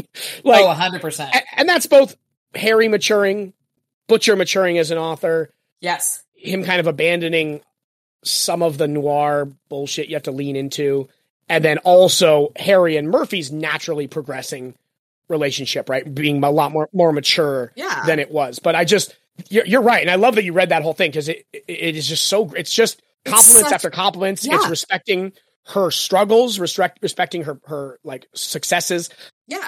and just against all odds being a badass. And it is so different than so many of the descriptions we've had, even of Murphy in the past, Yeah. that I love it. It's just it. He is putting her on a pedestal out of respect. Yeah, not a pedestal like he does, you know, he puts women on a pedestal because Mm-hmm. they're fragile and break- breakable. But like this is because she's the fucking she's Best of that- the best. Yeah, she's she's she's that guy, pal. Like Yeah. she is she's the like, like amazing and Yeah. recognizing that and and you know expressing that so clearly is really which is really great to see um and certainly a i don't want to say a turning point because we've seen this progression but this is definitely the best of that i think It's, Um, and it's, it- and it's literally lays just- it out. yeah and she's just like standing there in a dress and it it's it never gets to be creepy it never gets over i just No, it, it really is just respecting who she is and love. explaining why her in a dress drops his jaw. Um, but Yeah. it's it really is interesting, and I I like you, you like you hit the nail on the head by really going all the way through that. I love it. I loved it so much. Um, but I also kind of love that her mom made it for her. It says that tells us a lot about her family. And we learn a lot about her family in a very short period of time. in Oh, this, um, tons. in this I wanna- chapter. So uh, Harry gives Murphy a rundown about what's going on. Um, driver's here, called Kincaid about 20 minutes ago. He'll have the hardware nearby and waiting. He gives her a brief rundown of Emma's murder, and she says, At least this time around, I heard it from you first. What else do I need to know? Tell you on the way. And she says you know, I promised my mom I'd come talk to her before I left. My sister needs to tell me something. And sister sitting there, baby sister has pretty legs, I noted, but those shorts must be a little binding. The clothes keep the blood from reaching her brain, Murphy said. At least that's my theory. And so they kind of make nice. Harry notices that the crowd of people around the pavilion has gotten very thin. And Lisa is behind Murphy, Lisa's little sister. And she's introduced to Ma- Mama Murphy and they are ch- chatting. And then she turns around and says, This is my baby sister, Lisa. Lisa, this is. Murphy froze her words, dying into a choking gasp. Rich, what are you doing here? She calls him a miserable son of a bitch, and we learn that Rich is her second ex husband.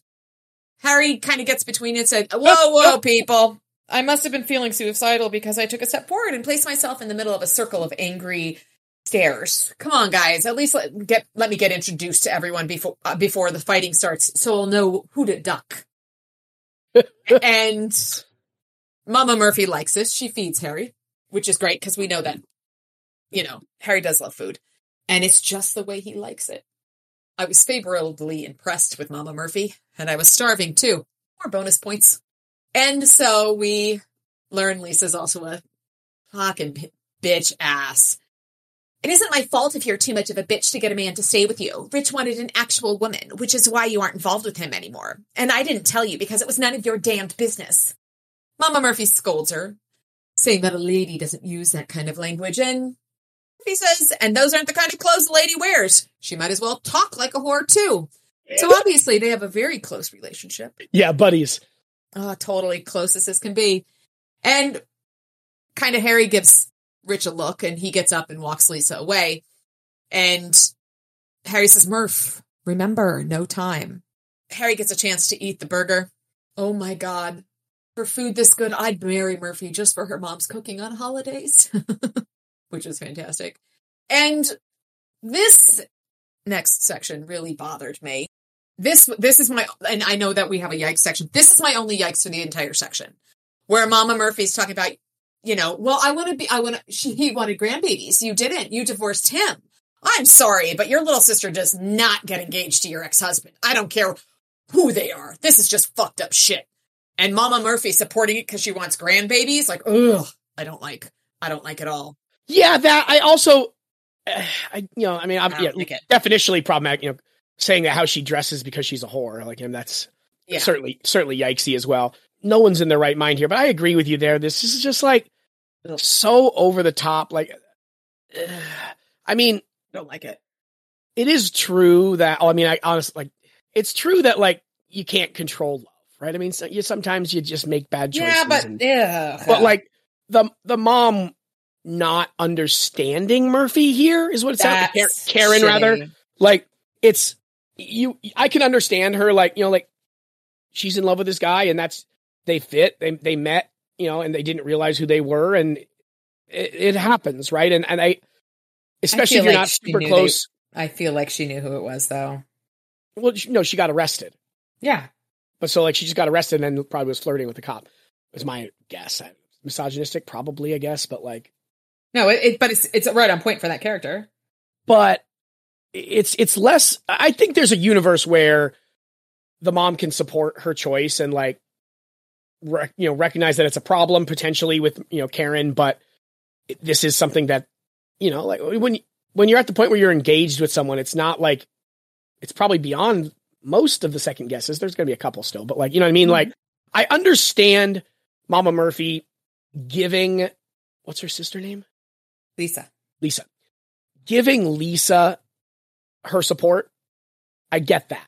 I do. I, I, I get what you're saying, and that it it certainly would be would take a bit of a path to get there, um, logically and as a normal person. But I I understand the mom getting to that point, but I don't understand her being so flippant and dismissive of Karen's concerns about it and Karen's Karen's. You know what I mean? Like I, I That's the part that bothers me. so 100%, hundred percent, hundred percent. Yeah, it's just that it just bothered me. It bothered me immensely. And so then we learned that they're moving to Chicago. Chicago. And yeah. Uh, and then Karen gets a phone call and we learn that it is uh but uh and so Harry's talking to Mrs. Murphy and uh she says, I'm sorry my daughter dragged you into our family squabble. I volunteered, I said. And now you regret it? I shook my se- my head. Hell uh heck no. She's- She's been there for me too many times, Mrs. Murphy. I don't know if you're aware of how dangerous her job is. The kinds of things she faces in special investigations can be especially difficult and disturbing. Your daughter saves lives. There are people who would be dead right now if she hadn't been there. I'm several of them. And then we learn that her father was a was a black cat, which this was the 13th precinct investigators who were handled to these handled these cases before they established special investigations. Karen didn't know this. Then we also learned that her father committed suicide because of the job, which gives a whole darker, different perspective on Karen Murphy. She's still, you know, that the fact that this job is so important. hmm So, she, you know, she says, I know what my daughter is facing. And Harry, again, talks her up. She's good, not just skilled. She's got a good heart, Mrs. Murphy. I'd sooner trust her with my life than anyone else in the world. It isn't fair for you to give her a hard time about her job. Mama Murphy's eyes sparkled, though they were a little sad. She thinks she's protecting me from the awful truth, Harry. When I complain about her work and she keeps things secret in reply, it makes her happy to know that her mother is not aware, is not even aware of such dangerous things. I could never take that away from her. I see where she gets it, which I love. I love that they both are those women that have to protect the people around them. But that's very much Harry. Harry has to protect the people around him, and he did the same thing, keeping Karen in the dark that Karen does to her mother, which is interesting. Yeah, and like they're both keeping things from each other to like protect each other, you know, Yeah. Karen and her mother. Mm-hmm. And it's causing problems for both of them. And again, this isn't me like piling on or attacking because I it's No. hard to be a human being, but like Murphy's mom here doesn't recognize that obviously I'm, I'm never ever blaming anyone for driving someone to suicide or anything like that. But like the idea that her husband died by suicide and in large part at least because he's dealing with the things that Murphy deals with Mhm. and not having that conversation But Seems- she didn't know he did that. Who's that Murphy didn't know his father, her father, dealt in the in that same world. which exactly what I'm saying though but but Murphy's mom does and she sat by and I'm again not throwing blame on her for his death but if you watch someone you care about live a life Mm-hmm. that ends with them dying by suicide Very tragically. and then you see your daughter, someone else you care about, going down that same path, I find it hard to believe that you wouldn't have some of these conversations. Yeah, I know. I agree. I think that's and- a really valid point. And, and I think, you know, the, the point of it is that Murphy's mom isn't perfect. And that's, Mhm. again, you know, that's fine. And you can gloss over that if you want. But like, between her not understanding Karen's issues with her hu- ex husband Mhm. marrying yeah. her sister, Yeah, And also, like, if you know what happened to Colin, what why wouldn't you want to support your daughter? And again, she does. She thinks supporting her is trying to convince her to do a different career or doing take Yeah. a different path. And that, again, I'm not sitting here blaming the, that mom's not like the worst character, evil character or anything like that. But it's just like it- your husband died by suicide. Your husband had the same job as Karen. yeah. Like, That's a really good point. That's a really good point, and it's just Yeah. also kind of sad. hundred percent. It hurts. This chapter is kind of lighthearted, and it's it's it hurts me. Karen finds out that Kincaid Kincaid's called her and, and tells her that the Red Cross has shown up, and apparently they do a blood drive out of the basement every three months, and that's where the Black Court is. Murphy wants to call in the law, and he's like, "Don't tell." She says, "Don't tell me how to do my job. This isn't your job, Murph." Do you remember when I told you that I'd tell you everything? Do you remember that you agreed to trust my judgment? That you wouldn't go calling in the cavalry on these things?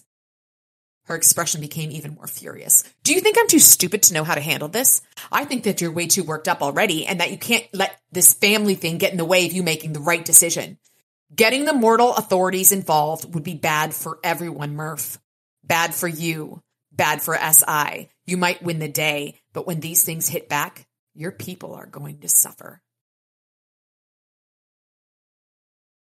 She's, what do you expect me to do? I expect you to listen to the person who knows what he's talking about. I expect you to trust me, Murph, the way I trusted you. Get on the damn phone and tell Kincaid what I said and ask where to meet. Then we take care of business. And she says, Fine, I'll do it. But don't think I won't kick your ass over this later. Now back off before you blow up my phone. And so he goes back to Mama Murphy and she says, That's quite an argument. I see it would seem you won, and I'll pay for it later. And Mama Murphy pr- prepares them another plate of food, and he said, and she says, "Will you take care of my daughter?" Yes, ma'am. Of course I will. Her blue eyes flashed fiercely, and she said, "Let me get you a piece of cake." I like it. She's trying to help him by feeding him. That argument was intense, very intense. Yeah. we'll talk about that later. Um, but But he's right. She was also wound up about the family stuff. Sure, sure, sure. It's interesting the switch that goes from the start of that chapter to the end. And again, Murphy's had a moment, obviously, during that chapter. So I'm not saying it doesn't flow. I'm not saying it doesn't make sense. I'm not saying I have a problem with it. It's just certainly notable that how he's giving her so much credit at the beginning and then he's just all over her. But I but I think it's also it says a lot about their relationship because he can be this blunt with her. yeah, no, for sure. And she sees reason. He understands that she will see reason. After a fashion, I guess. After a Af- yes, after a fashion. So they head out to the parking lot where Ebenezer's parked. She stops short. It's like, you're kidding me. Um, come on, you want to show show up somewhere and get in trouble in your own car? This is clever. She says, Wait, what is it? What does it run on? Coal?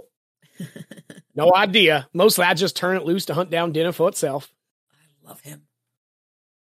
And she gets kind of fussy with him, um, as you know you're wont to be. Uh, no problem with that. But I do love that she stops short when you know, she tells him she's driving because he's old and she knows the streets better, I guess. Yeah. But she tells him she's driving, which kind of takes the point of having a wheelman out, but whatever. Um, but she's driving, and then Harry says, Better move over, sir. We're in a hurry. And she about loses her mind Yeah. with him calling him sir. With Harry calling Ebenezer sir. Because these honorifics. Oh, absolutely. But that immediately changes her tone. Oh, she yeah. rec- recognizes, you know, even above when Harry says his teacher, his friend, she still kind of gets on him. But when she hears the sir, she realizes just how Oh, shit. important this guy is historically to Harry. And so she changes her, you know, move over, I'm driving to, if you don't mind, Mr. McCoy, I know the streets better and there are lives at stake. So again, just tells you about them kind of picking up on each other's Yeah. feelings, which I love, and their relationship. but, and he gets how important he is to Harry. Or she gets how important he is to Harry. and that immediately is important to her, right? That's Yeah. what I meant. It's like no, definitely. And I love it. we find they have assault. She, you know, kind of asks for the score. He tells her, you know, there are assault rifles and hostages. And Murphy says, "Jesus, Harry, people can Harry." That was weird. Jesus, Harry, people could die. No could about it. They're already dying. At least three bodies already. And the Renfields are just a matter of time. And you know, she wants to do the cop thing, establish a perimeter, get all the SWAT teams in here. Mm-hmm. And you know, Harry tells her like, and tell them what exactly? Like a basement full of vampires is not going to cut it. And if they go in with blinders on, cops will get killed. But also, you know, she very cleverly says, a direct assault on a wary target is one of the best ways in the world to get killed. You know, so they say they, they're going to have to come up with a plan. Hopefully, Kincaid has something. Uh, so he's come up with another Looney Tune Walmart style plan. But again, this back and forth is we have this all the time, right? The mundane versus supernatural. police versus vigilantism. It's a common trope in urban fantasy. It's a common trope, you know, in this series. And I don't always mean trope in a bad way. It's a common theme that we see come up a lot, right? Yeah. Um, there are probably some times when using the police to your advantage will work, right? We saw that last novel when they called in a bomb threat to shut down the airport. We also in this novel with Joan pulling the Yeah, fire alarm to bring the police in. But that was to slow down the police. But it's using the police to their advantage. Well, no, that was using the fire department to their advantage. That, well, that's true, actually. but but that was that was more like mundane stuff, right. I mean, I, I'm talking about using cops against the supernatural. Yeah, Um, okay. Sometimes it works, but but most of the ca- most of the time it is this. But it's just again, we always talk about these things. Just that intersection, Yeah. interesting and cool. I appreciate it immensely. It's a pretty pretty worse for the wear neighborhood, which is interesting. It's kind of uh, it's a problem that happens a lot with whenever there's means testing for anything. But the idea that this neighborhood wasn't as infamous as some others, hmm and so it hasn't gotten all the funding to kind of progress and and you know Mhm. um, clean up, I guess. It's not on the news as much. Yeah, which is an interesting problem. You know, kind of getting caught in that in between of like, if something's super bad, oh, we got to fix that. Yeah. But between good and the super bad, there's this layer that kind of gets left alone because it doesn't have enough infamy. And Yeah. that's That's a good word. That's a really good word. Well, I stole it from infamous neighborhoods, so I don't take too much credit there from Mr. Butcher, but I did change the tense. That's true. I appreciate.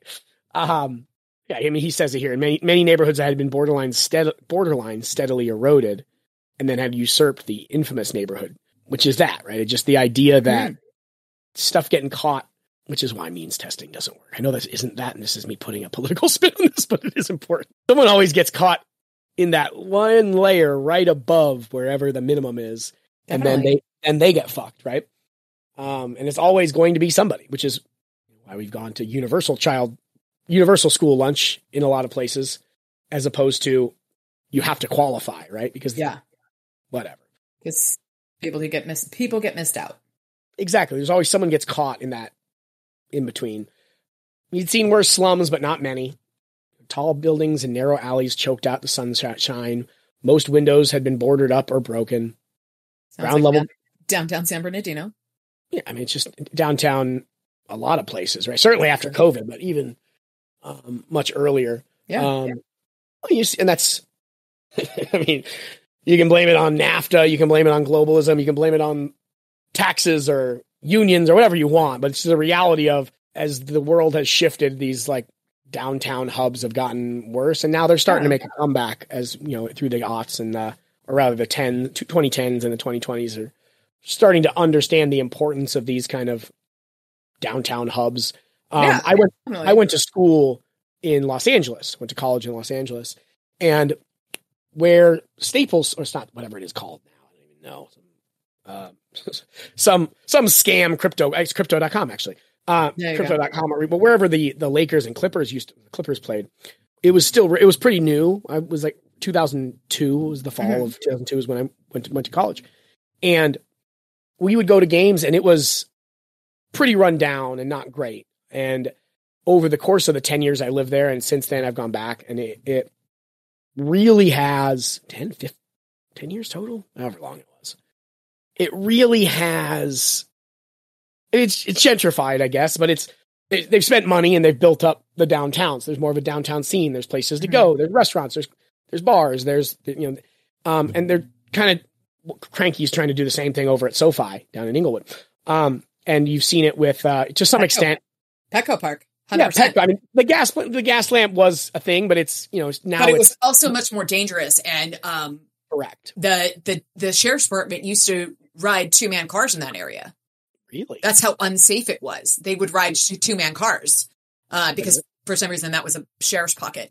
So it's it's you know these are these are things that it's a ve- that's a very good point. Where there is those areas where they're just they're But just sorry. something has to something has to be the reason The for money to be pumped into it. Yeah, I mean, well, it could just be. It doesn't necessarily need need something like that, but like, yeah, No. when you establish a foothold like that, it it lends itself to that. But, Um, but like the infamous neighborhoods, there's a reason that money is put in there. And yeah. in, the, in the examples we referred to, the reason is because they want people to come there and spend money. Yeah, and I'm generally, genuinely, and generally, and across the board opposed to public funding. Well, uh, yes, sure, certainly. Um, the neighborhoods I went went to school in are like so different now, and I go back for like alumni stuff and like to see my buddies. And it's it's like Oh not it's not the same place that I experienced for better. Let me, in a lot let me tell you about Isla Vista. I'm sure, right? And it's for, for a lot of reasons for better, and there's you know Yeah. some of it, a lot of reasons for worse. You know, you lose Definitely. a lot of the culture, but you also lose you know a lot of the the like the gang territory is a lot less Yeah. powerful. They're like, and so it's a reality of the world. But it is it's interesting that the 2000s was when kind of the urban decline like was really big. Um, Mhm. You know, you saw as as Detroit's the the the perfect example because of it was so sh- such a big shock as the um, automobile industry kind of started to move out of there, and it was just it's a city built on the autom- on housing people, you know, working in the factories and stuff. And Yeah. it, when those go away, there's no one to live there, right? Um, Yeah. You know, and a lot of the factory, it's again, it's just the reality of the way the world has progressed. There aren't Definitely. we don't need as many coal miners. We don't need as many factory workers as we used to, right? So these industries are dying, and it's not because of something anything anyone did. It's just the way the world has progressed. Again, for better or worse. Um, but this is kind of really when it started to get to the height, and then in the 2000, you know, after you know, I'd say 2005, 2010 ish is when this really started to turn around, and you see a lot of investment in these downtowns, and you've seen great results in a lot of these places. And some- of them are still works in progress, and I'm not saying every downtown is a great place to be. I'm not saying it's a terrible place to be. Everyone, everywhere has their own problems, certainly. But um, yeah, I mean, we can talk for days about this, and probably neither of us would do it very intelligently because none of us have studied the specifics enough to really speak eloquently about it. At least I will speak for myself. You're a brilliant woman, but I don't think you've studied a ton of urban decline literature either. So um, I think moving on from there, but it's just interesting. This time frame is really when that was really bad in a lot of places, and you know Chicago's still very much a work in progress. Yeah. It is. A lot of towns are. Absolutely. Aren't we all? But uh I like the discussion of the dark power that people sense because there's dark magic and bad guys around. So Ebenezer knows they've been here for a couple weeks. Um but again, the idea that everyone feels it, Yeah. right? Like Murphy's been there for 3 minutes and she starts to feel the power. And you don't always know what you're feeling, right? But it's this idea that like when there's bad creatures a- around, even normal, pe- normal mundane people can experience it in some ways. hmm You, know, you see that a lot in ghost stories of various types. You know, like your hair hair stands up and you, it gets cold or something. You know, Yeah. but that idea kind of permeating a whole neighborhood is kind of scary. Yeah. yeah Um, well, we bit. Yeah, and Murphy makes a great point because you know Mavra's been there that long. She probably has has some some plans, and she says, "You mean this vampire came here and then chose to make you aware of its presence? This could be a trap. Possible, paranoid, but possible. You didn't mention that at breakfast. um, we're doing battle with the living dead, Murph. Expect the occasional curveball." As they get to the parking garage, you know, Harry mentions that they should let Murphy and Harry out so that Ebenezer doesn't drive up and you know spook the twitchy gunman. Hmm. Again, great exchange about with between Harry and Murphy, where she's talking about how scared she is, basically, and Harry's like, "Yeah, yeah, that's good. Like Yeah. you'd be an idiot if you weren't afraid. I wouldn't want someone with me who didn't have enough sense to be worried." And she said, "What if you freeze up? What, what if I freeze up again on you? You won't. It could happen. It won't. You sure?" I wouldn't be betting my life on it otherwise. I love the faith he has in her. Absolutely. And again, it's just a continuation from the last chapter. Just Yeah. so much respect he has for her now that we didn't see even a couple years back. Yeah. But you've got my back, Murph. Shut up and dance. I like it. uh, when she realizes that we're going to have to kill some people. And Harry says, probably. It isn't their fault. I know. We'll do what we can to avoid killing them, but from what I know about them, they're too far gone to leave us many options. They might as well be dead, which sucks. Yeah, and she makes a great reference t- back to Fool Moon, right? Where the FBI agents were going, you know, going outside the Yeah. law and vigilantes. And it is, it's a very fine distinction here, Yeah, right? for Like, it- real. it's I understand her trepidation.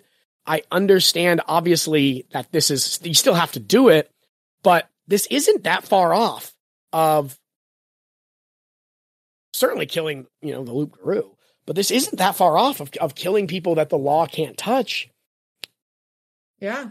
The distinction is that these aren't people anymore. But even he mentioned that the white court might not see it that way.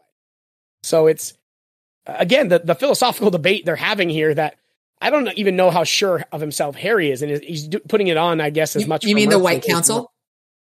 Oh, did I say white court again? Yeah. Sorry, I was just. I want to make sure that No, I got. no, no. Th- Thank you for that because I've done that a couple times already today. Um, don't have two groups have the same color. Give them a different color. Uh, yeah, I agree. But uh no, that's my bad. I, but yeah, no, exactly right. But they, if they don't see these Renfields as already dead, then this is again, this is breaking the first law.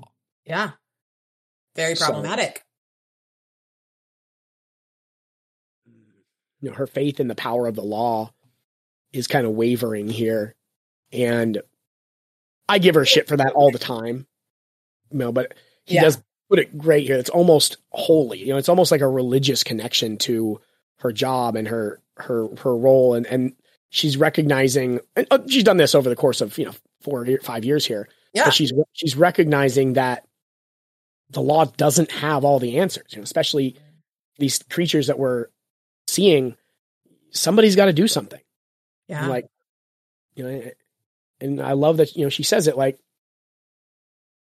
we're we're he says we're the only ones around either we choose to take a stand now or we choose to stand around at all the funerals regretting it later that is a really strong line. oh, it's so fucking good Yeah. you know and murphy recognizes that too where she said i, I guess i needed to hear that out said out loud yeah. let's go i'm ready crazy. Oh, tells her she looks good in a dress, which is fine. Again, it's not creepy. It's just giving your friend a compliment. It's great. I love it. Yeah, but she also doesn't take it as creepy. Yeah, no, no, exactly. But I, again, I just like it, it's great. I love, I love their, I just love their relationship. I do too. Didn't until this read through. You've come back around on her. Well, yeah, I, mean, love that. eh, there's always room to go back. um, so he tells him that the wheelman's coming up in a minute, and they look at Bob's map. And Kincaid says, Suicide. Eh? We go in there guns blazing, we're going to get burned two feet from the door. I tried to tell him that. So we get a plan. Any suggestions? Blow up the building. That works good for vampires.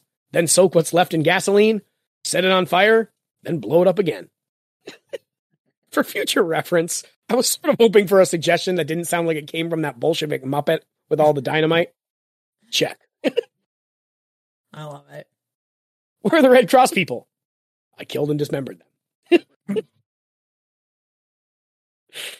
oh, I didn't know I'd like Kincaid as much this time through either. And part of that is just because you like him so much. I love but I really like but it, it's just so good. he's, he's just great. He's Yeah. got a great just vibe. They somehow got the idea I was a cop. Um, they, they somehow got the idea I had a badge. I love it. Oh, and he gave him money to go grab lunch, and he told uh, Dresden that he put it on his bill, which I love. Mhm. Uh, he's got some Red Cross disguises.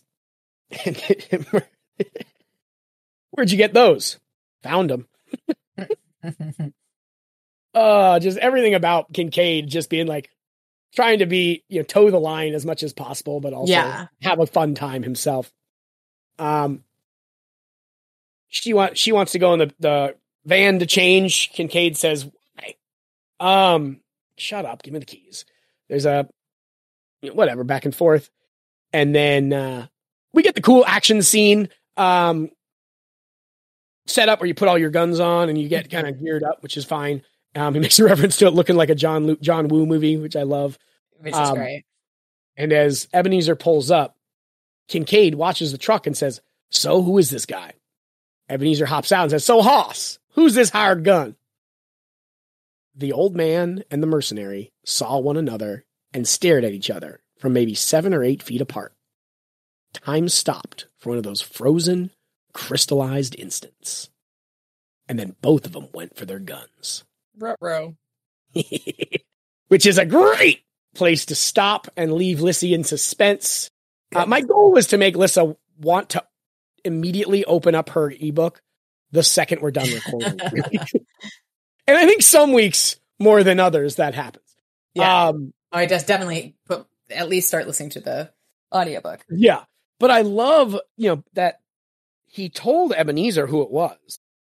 He used his name. Yeah. And he didn't know it, No. but he sees him and he knows him. And there's clearly something between them. Yeah. And we'll see what as we move They have forward. history, as they say. History. Ah, I love it. I've been watching a lot of, uh, a lot of, I've watched like the first season, Uh, but I watched the first season of Justified. You watched Mhm. Justified? Yeah, I have. Uh, what's his name? Raylan Givens. Oh, Timothy Olyphant. Um, Yeah. which I want to go back and watch Book of Boba Fett now because he's a marshal in that too. Yeah. yeah, which I actually loved. Yeah. But I mean, everyone online loved it. And I was like, oh, I guess I should watch Justified at some point. So I put it on the list and eventually it was just like on Hulu trying to kill time. And I was like, oh, Yeah. this. It's And I watched the good. episode and immediately watched like six. I was like, God, I got to go to bed. But, uh, It's a good show. oh yeah, really good. But just that, uh, all the accents just made me think of, I know uh, Missouri and Kentucky are not similar things. Well, not super similar, but, Hmm. uh, Close enough. just yeah, close enough in my brain at least. um, just go on get something they say a lot on that show, which I think is hilarious. Mm-hmm. Oh, I don't know why. Either way, um, let's uh pop over and do some quick analysis on these. So, chapter twenty-four, we saw Bobby being much more cool um, than he Mhm. was before, which is nice. You know, he's had a, as Jake suggested, he's had some time to think of his name. He's you know calmed down a little bit. He seems a little Um, less stressed. Yeah, maybe his maybe he had a scene or two that went well the day before. Who knows? Um, but he may have also heard that Harry saved Inari. Sure. Oh, I like that. That's Because good. Inari's his girl, so Yeah, no, I didn't think about that, but he definitely just seems in a better place. He's much, you know, friendlier, and he apologizes to Harry. Yeah, which is great. Stuff with Jake is fine. The, uh, just the, the Stony Baloney Jake scene is great about Yeah, all of it. the feng names. shui. Um, but uh, you know the the, the Gowan Commando name is great. and then we we you know learn about the potential for a fourth wife, which from Jake again we love that, but it certainly reframes the suspect pool, Yes. and then in walks Trixie. So any any thoughts there on any of that? I mean, we covered Um, most of it, but So we were talking about the three wives and the he. Makes me wonder. Jake's weird behavior makes me wonder if Jake is the he. okay. Um, I just, there's just something about him that like he seems like a nice, great guy, but that being in a pose meant to convey calm and confidence. Yeah, I like that you jumped on that line because it is it was kind of strange. Like Harry's Yeah. like, I don't know why, but I just I- felt this. Yeah, I don't know why he was faking. I, why I thought he was faking it, but he was. So that's an interesting. There's something. There's another level with Jake that I'm not real certain about. Um, that was the big one, and the other thing, which this made me think about, and it's not necessarily something in these chapters, but I texted you this. Um, Thomas's fee has been paid. Yeah, for taking the case. Yeah, because you know, it, again, it's part of the case. But he asked Thomas why he helped him, and if he takes a case, that's the, the that's the fee Thomas has to pay. And now we know that. We know that because we know why Thomas is helping him because they're brothers. And I really, really like that. And I feel like that doesn't necessarily strongly influence a lot of this, but it has given Harry some insight through this. And it came up when we were talking about when he was talking to Bob in chapter 26, I think, 27.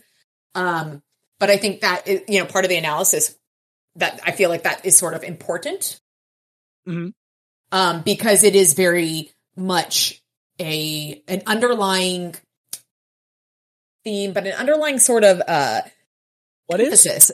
ha- that Thomas ha- his fee has been paid. It's given us a lot of insight to. It's given Harry some insight, I think, but it also emphasizes the that importance of that bloodline that Bob talks about, the bloodline curse. Does that make sense? Yeah, for sure. Um, some of your phrasing there is going to rankle some. I don't say feathers in a bad way, but it's definitely going to it is interesting um, in a way that you won't understand for a long time. But I and I hate to do that to you. It's just Oh. I'm mostly I'm talking to the audience now that it's funny Ah. the way, the well, way well, I was, I was trying to like come up with that statement in my head. that isn't mo- no one's we're not mocking you subtly or anything like Yeah. that. Just more the way you're describing certain things in that. Um, oh, okay, interesting. just fun terminology wise is funny. That's all. And you'll know you'll know it when you see it. But okay, Yeah, no, I'm not sure I attach the same significance to him, him paying it early or anything like that. Um, not that necessarily that it was early, but that it has been paid. but, it, but it's certainly it is certainly interesting, and he didn't, and you'd think that'd be something he'd mention. I don't know if I, I mean I don't know if it's he might not even realize it. So, Yeah, no, that's fair. but I mean, I j- it was just something that I really um it hit me, and that's why I texted that to you in the middle of listening to it, and I was like, shit. But yeah, it's pretty great. Absolutely. Um, we've kind of talked through all the potential mysteries and stuff, so we don't necessarily need to hammer on that. Mm-hmm. Um, the chapter with Trixie holding the gun over him for most of it, and the gun going off and him running away. mm-hmm. you know, we mentioned really like Joan. I loved Joan in that one. And with Emma getting shot and killed, I wanted to bring up a uh, an email from Eliza, who we've, we've talked about before on Eliza on this show before, um, friend of the program. But she sent an email with a lot. I mean, it was chock full of good stuff that I love. But one of the really interesting points, she's she's a writer, and she mentioned that a lot of characters you know, Alyssa, as we know, mentioned that she thinks Emma was going to die this episode, this novel, and she got shot here. Mhm. And one of the things that uh, uh, you know actors tend to do, excuse me, one of the things that authors tend to do is that you go back and you fluff up the characters who are going to die, so it adds Okay. a little bit more weight to the death. But we also have mentioned that the characters, the secondary characters, are well developed in this. Oh yeah, but that, that's what she was talking about. Is that the secondary characters? A, a lot of them are very well developed and that don't die off. But a lot of the ones we'll spend time. You know, think about um, Carmichael. Think about Meryl. Think about Emma. Right, like these characters Yeah. that we really, really grow to love. And that's not to say that the other ones that don't die aren't. But she's thinking maybe this is from a like a Doylean angle, I guess. But like talking about the the writing process that when you know a character is going to die, you can go back and like add a little bit of juice to them Mhm. as you go through. And that's an interesting thought because she said Yeah. that right after you mentioned that Emma was doomed and or that Emma you thought Emma was going to die. And then it made me kind of think back to those other characters. Again, think about that Carmichael episode where we just love Carmichael.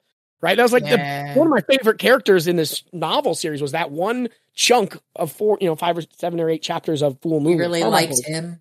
He's just great in that. And I wonder now, this is going to get me going as we go through this to look at other characters that I know are not long for the world to pay more attention to as we go. And I wonder if that, I, I hesitated to even bring this up because it could be spoilery for you to, to figure that out.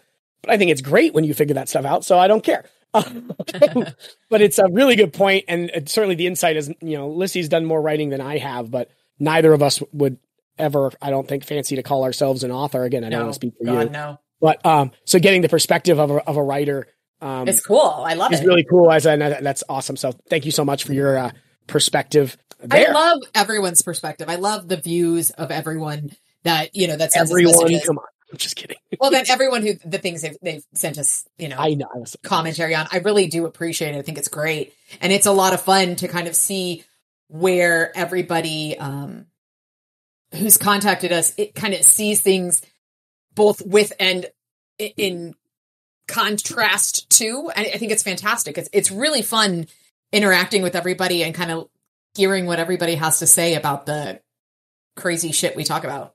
Mm-hmm. 100%. It's fun. Having a great time with it. We really are.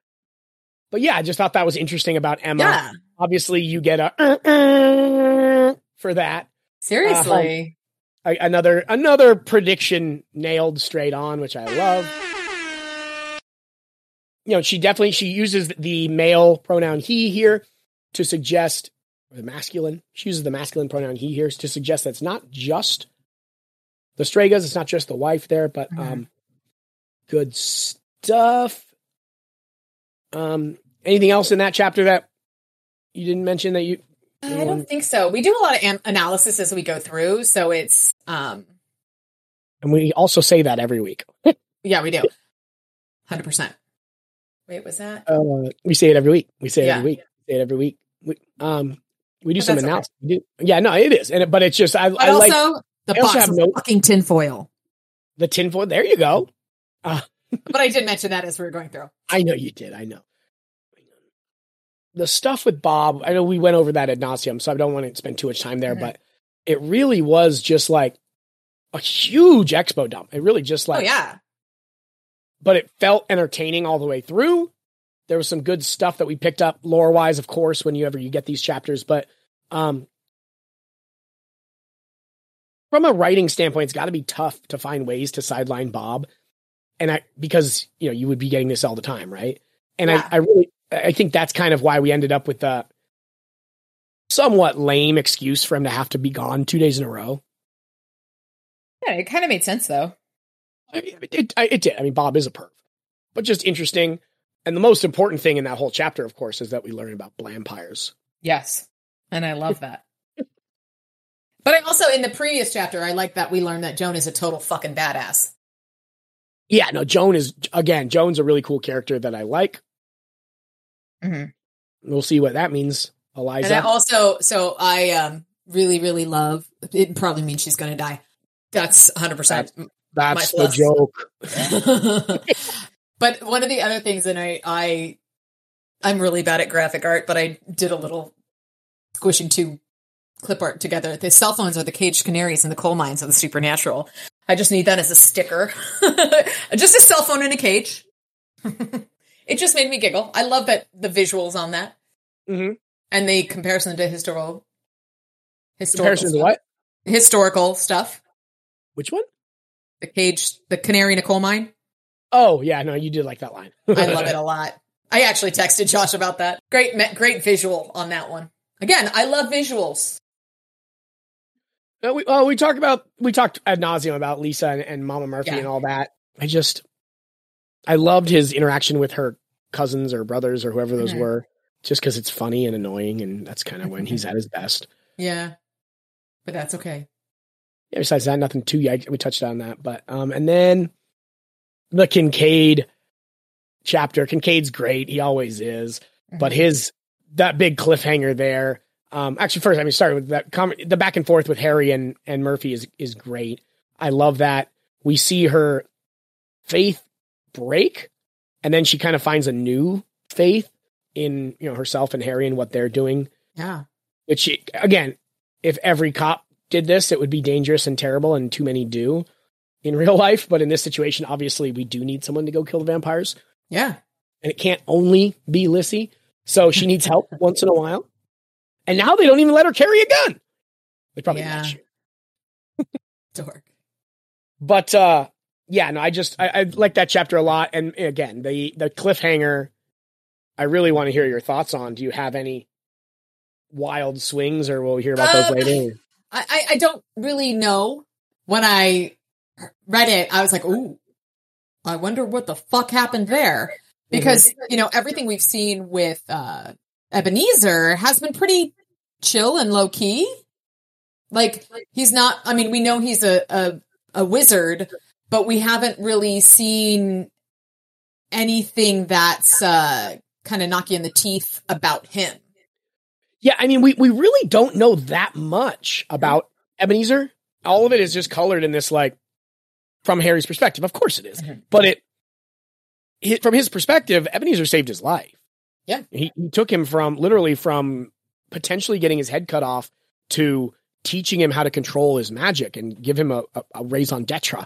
Like he's more important than anyone else in his past, as far as positive, I guess. there are some other important stuff, but we we've never gotten any of the seedy underbelly that has to. Everyone has shades, right, of gray, um, but we haven't gotten any of that from Ebenezer. No, we All we've seen are these positive, upstanding moments, and that isn't to suggest you know Kincaid's not necessarily a good guy. So it's not to suggest Hmm. that Kincaid's all sunshine and roses and and Ebenezer's the bad guy here. But we haven't seen any of that darkness or that like the the the bad stuff in his past. And even yeah, if he's the good guy in this exchange, it's still having bad stuff coming back up, bubbling back up, you know? exactly.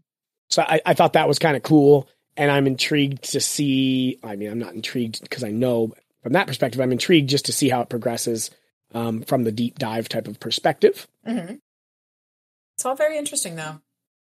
Is good stuff.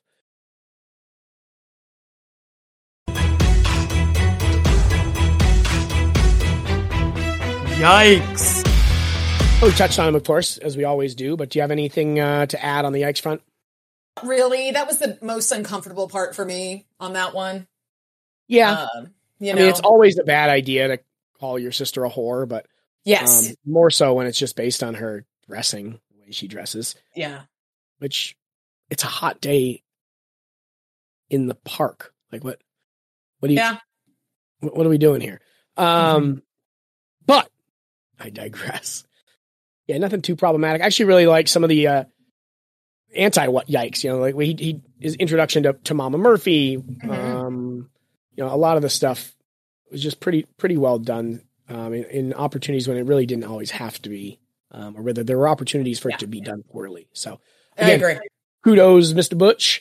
Um, but that means we got to see if uh, we got any quotes this week. What are you thinking? Just one or twelve. um, let's see here. Just twenty-four. Okay. Uh, the first one I I read I went through, but it, it was it's not as funny as it is truthful. Okay. When kind men grow angry, things are about to change. Which I really like. Um, and then he sighed. All right. May fortune smile on your efforts, Mr. Dresden. Don't know why she'd start now. I do love that one. Yeah. And then this is about Bobby. It just made me giggle. Now that he wasn't threatening violence, I could see that this kid was a jewel. He could potentially provide some lucky wise ass with straight lines for the rest of his natural life. And you couldn't put a price on that. Oh. I do love that. Um, and then over the years, I've learned that ignorance is more than just bliss. It's freaking orgasmic ecstasy. Um, been busy, been a busy couple of days. What with dodging all the certain death coming at me from every direction, not a second to spare for thinking. And, you know, it wouldn't kill you to be a little more polite. Why take chances? Why take chances? that one, deleting that one. I love that. Um, when Bob tells Harry that uh, the Renfields have assault rifles, grenades, and body armor. Holy crap! Bob leered at me from his shelf. Aw, is I'm scared of the mean old machine guns. I love oh, that. just, just anything of Bob being an ass is great. Mhm. It's pretty great. Um, yeah, again, along the lines of the dismembering monsters with a chainsaw is one thing, people are another. Yeah, people are easier.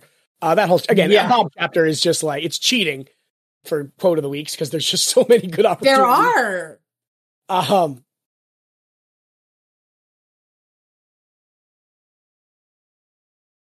we're doing battle with the living dead, Murph. Expect the occasional curveball. And then this was assuming, of course, that Mavran or Vampire Scourge, or possibly the man I'd hired to help me kill them, didn't take me out first.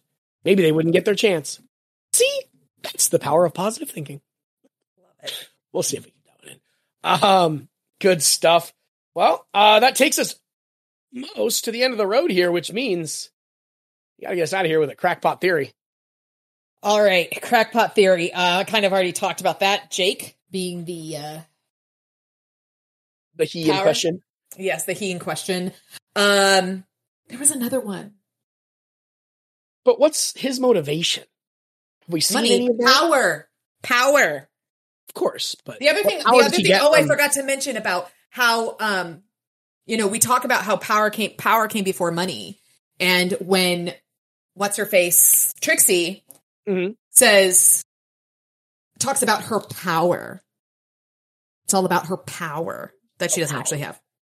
How powerful she is. I thought that was interesting. Um, but other crackpot theories. Um, Joan's probably going to die. Uh, Jake is more than meets the eye.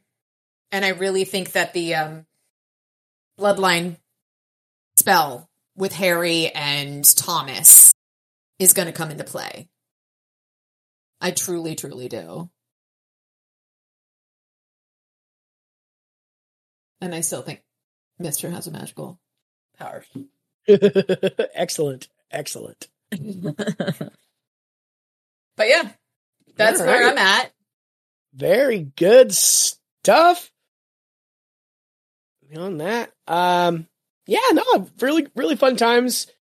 We appreciate y'all. Um, this will come out this weekend. We've been actually pretty consistent over the last few weeks, getting it out on time for the most part. I was a couple hours late on Saturday. Got it out before noon for our subscribers. I appreciate your patience. And then Sunday came out. You know, comes out Sunday morning for Mhm. for the masses. And um, yeah, just appreciate you guys' continued support, and am looking forward to finishing this one up. We got uh, looks like two more weeks probably, um, or maybe even three. This novel does have a couple of climaxes, so um, I want to say it goes into the forties. Yeah, chapter forty-two is the last chapter. Jackie, Damn. Jack, Jackie Robinson, as well as the answer to the ultimate question of life, the universe, and everything. Mhm. 42. Um, so which means we're gonna have to go at least six this week, and yeah, Okay. so let's go. We'll go six next week just to get through the entire um, Black Court battle issue thing. Probably makes the most sense there, and then progress as we go. So yeah, so we'll see it for six chapters next week. We'll go through chapter thirty-five. Sounds like a plan. and I'm looking forward to it. I don't know if Lissy is because she's a jerk, but I certainly am. Um, always looking forward to spending time with y'all. Um, so thank you guys so much for all the support. Again, the, the single most important thing you can do is a tell all your friends Mhm. and b give us a rating on Apple. Um, or I don't even I can't tell what softwares you can um, give ratings, but anywhere you can give us a rating. Technically everywhere, but yeah, it's not, but it's not always easy to figure out. yeah. Um, so anywhere you can give a rating, we really appreciate it. It just helps. It helps people find us, and uh, Mhm. You know, you know how ridiculous we are. We need a lot of people to find us to keep listening. um, we, uh, you know, saw a good shout out on Facebook today for some people. Just we uh, always appreciate it. So awesome. Well, we love having you. I have been Josh. and I am Alyssa. The cast was on fire. And it wasn't my fault.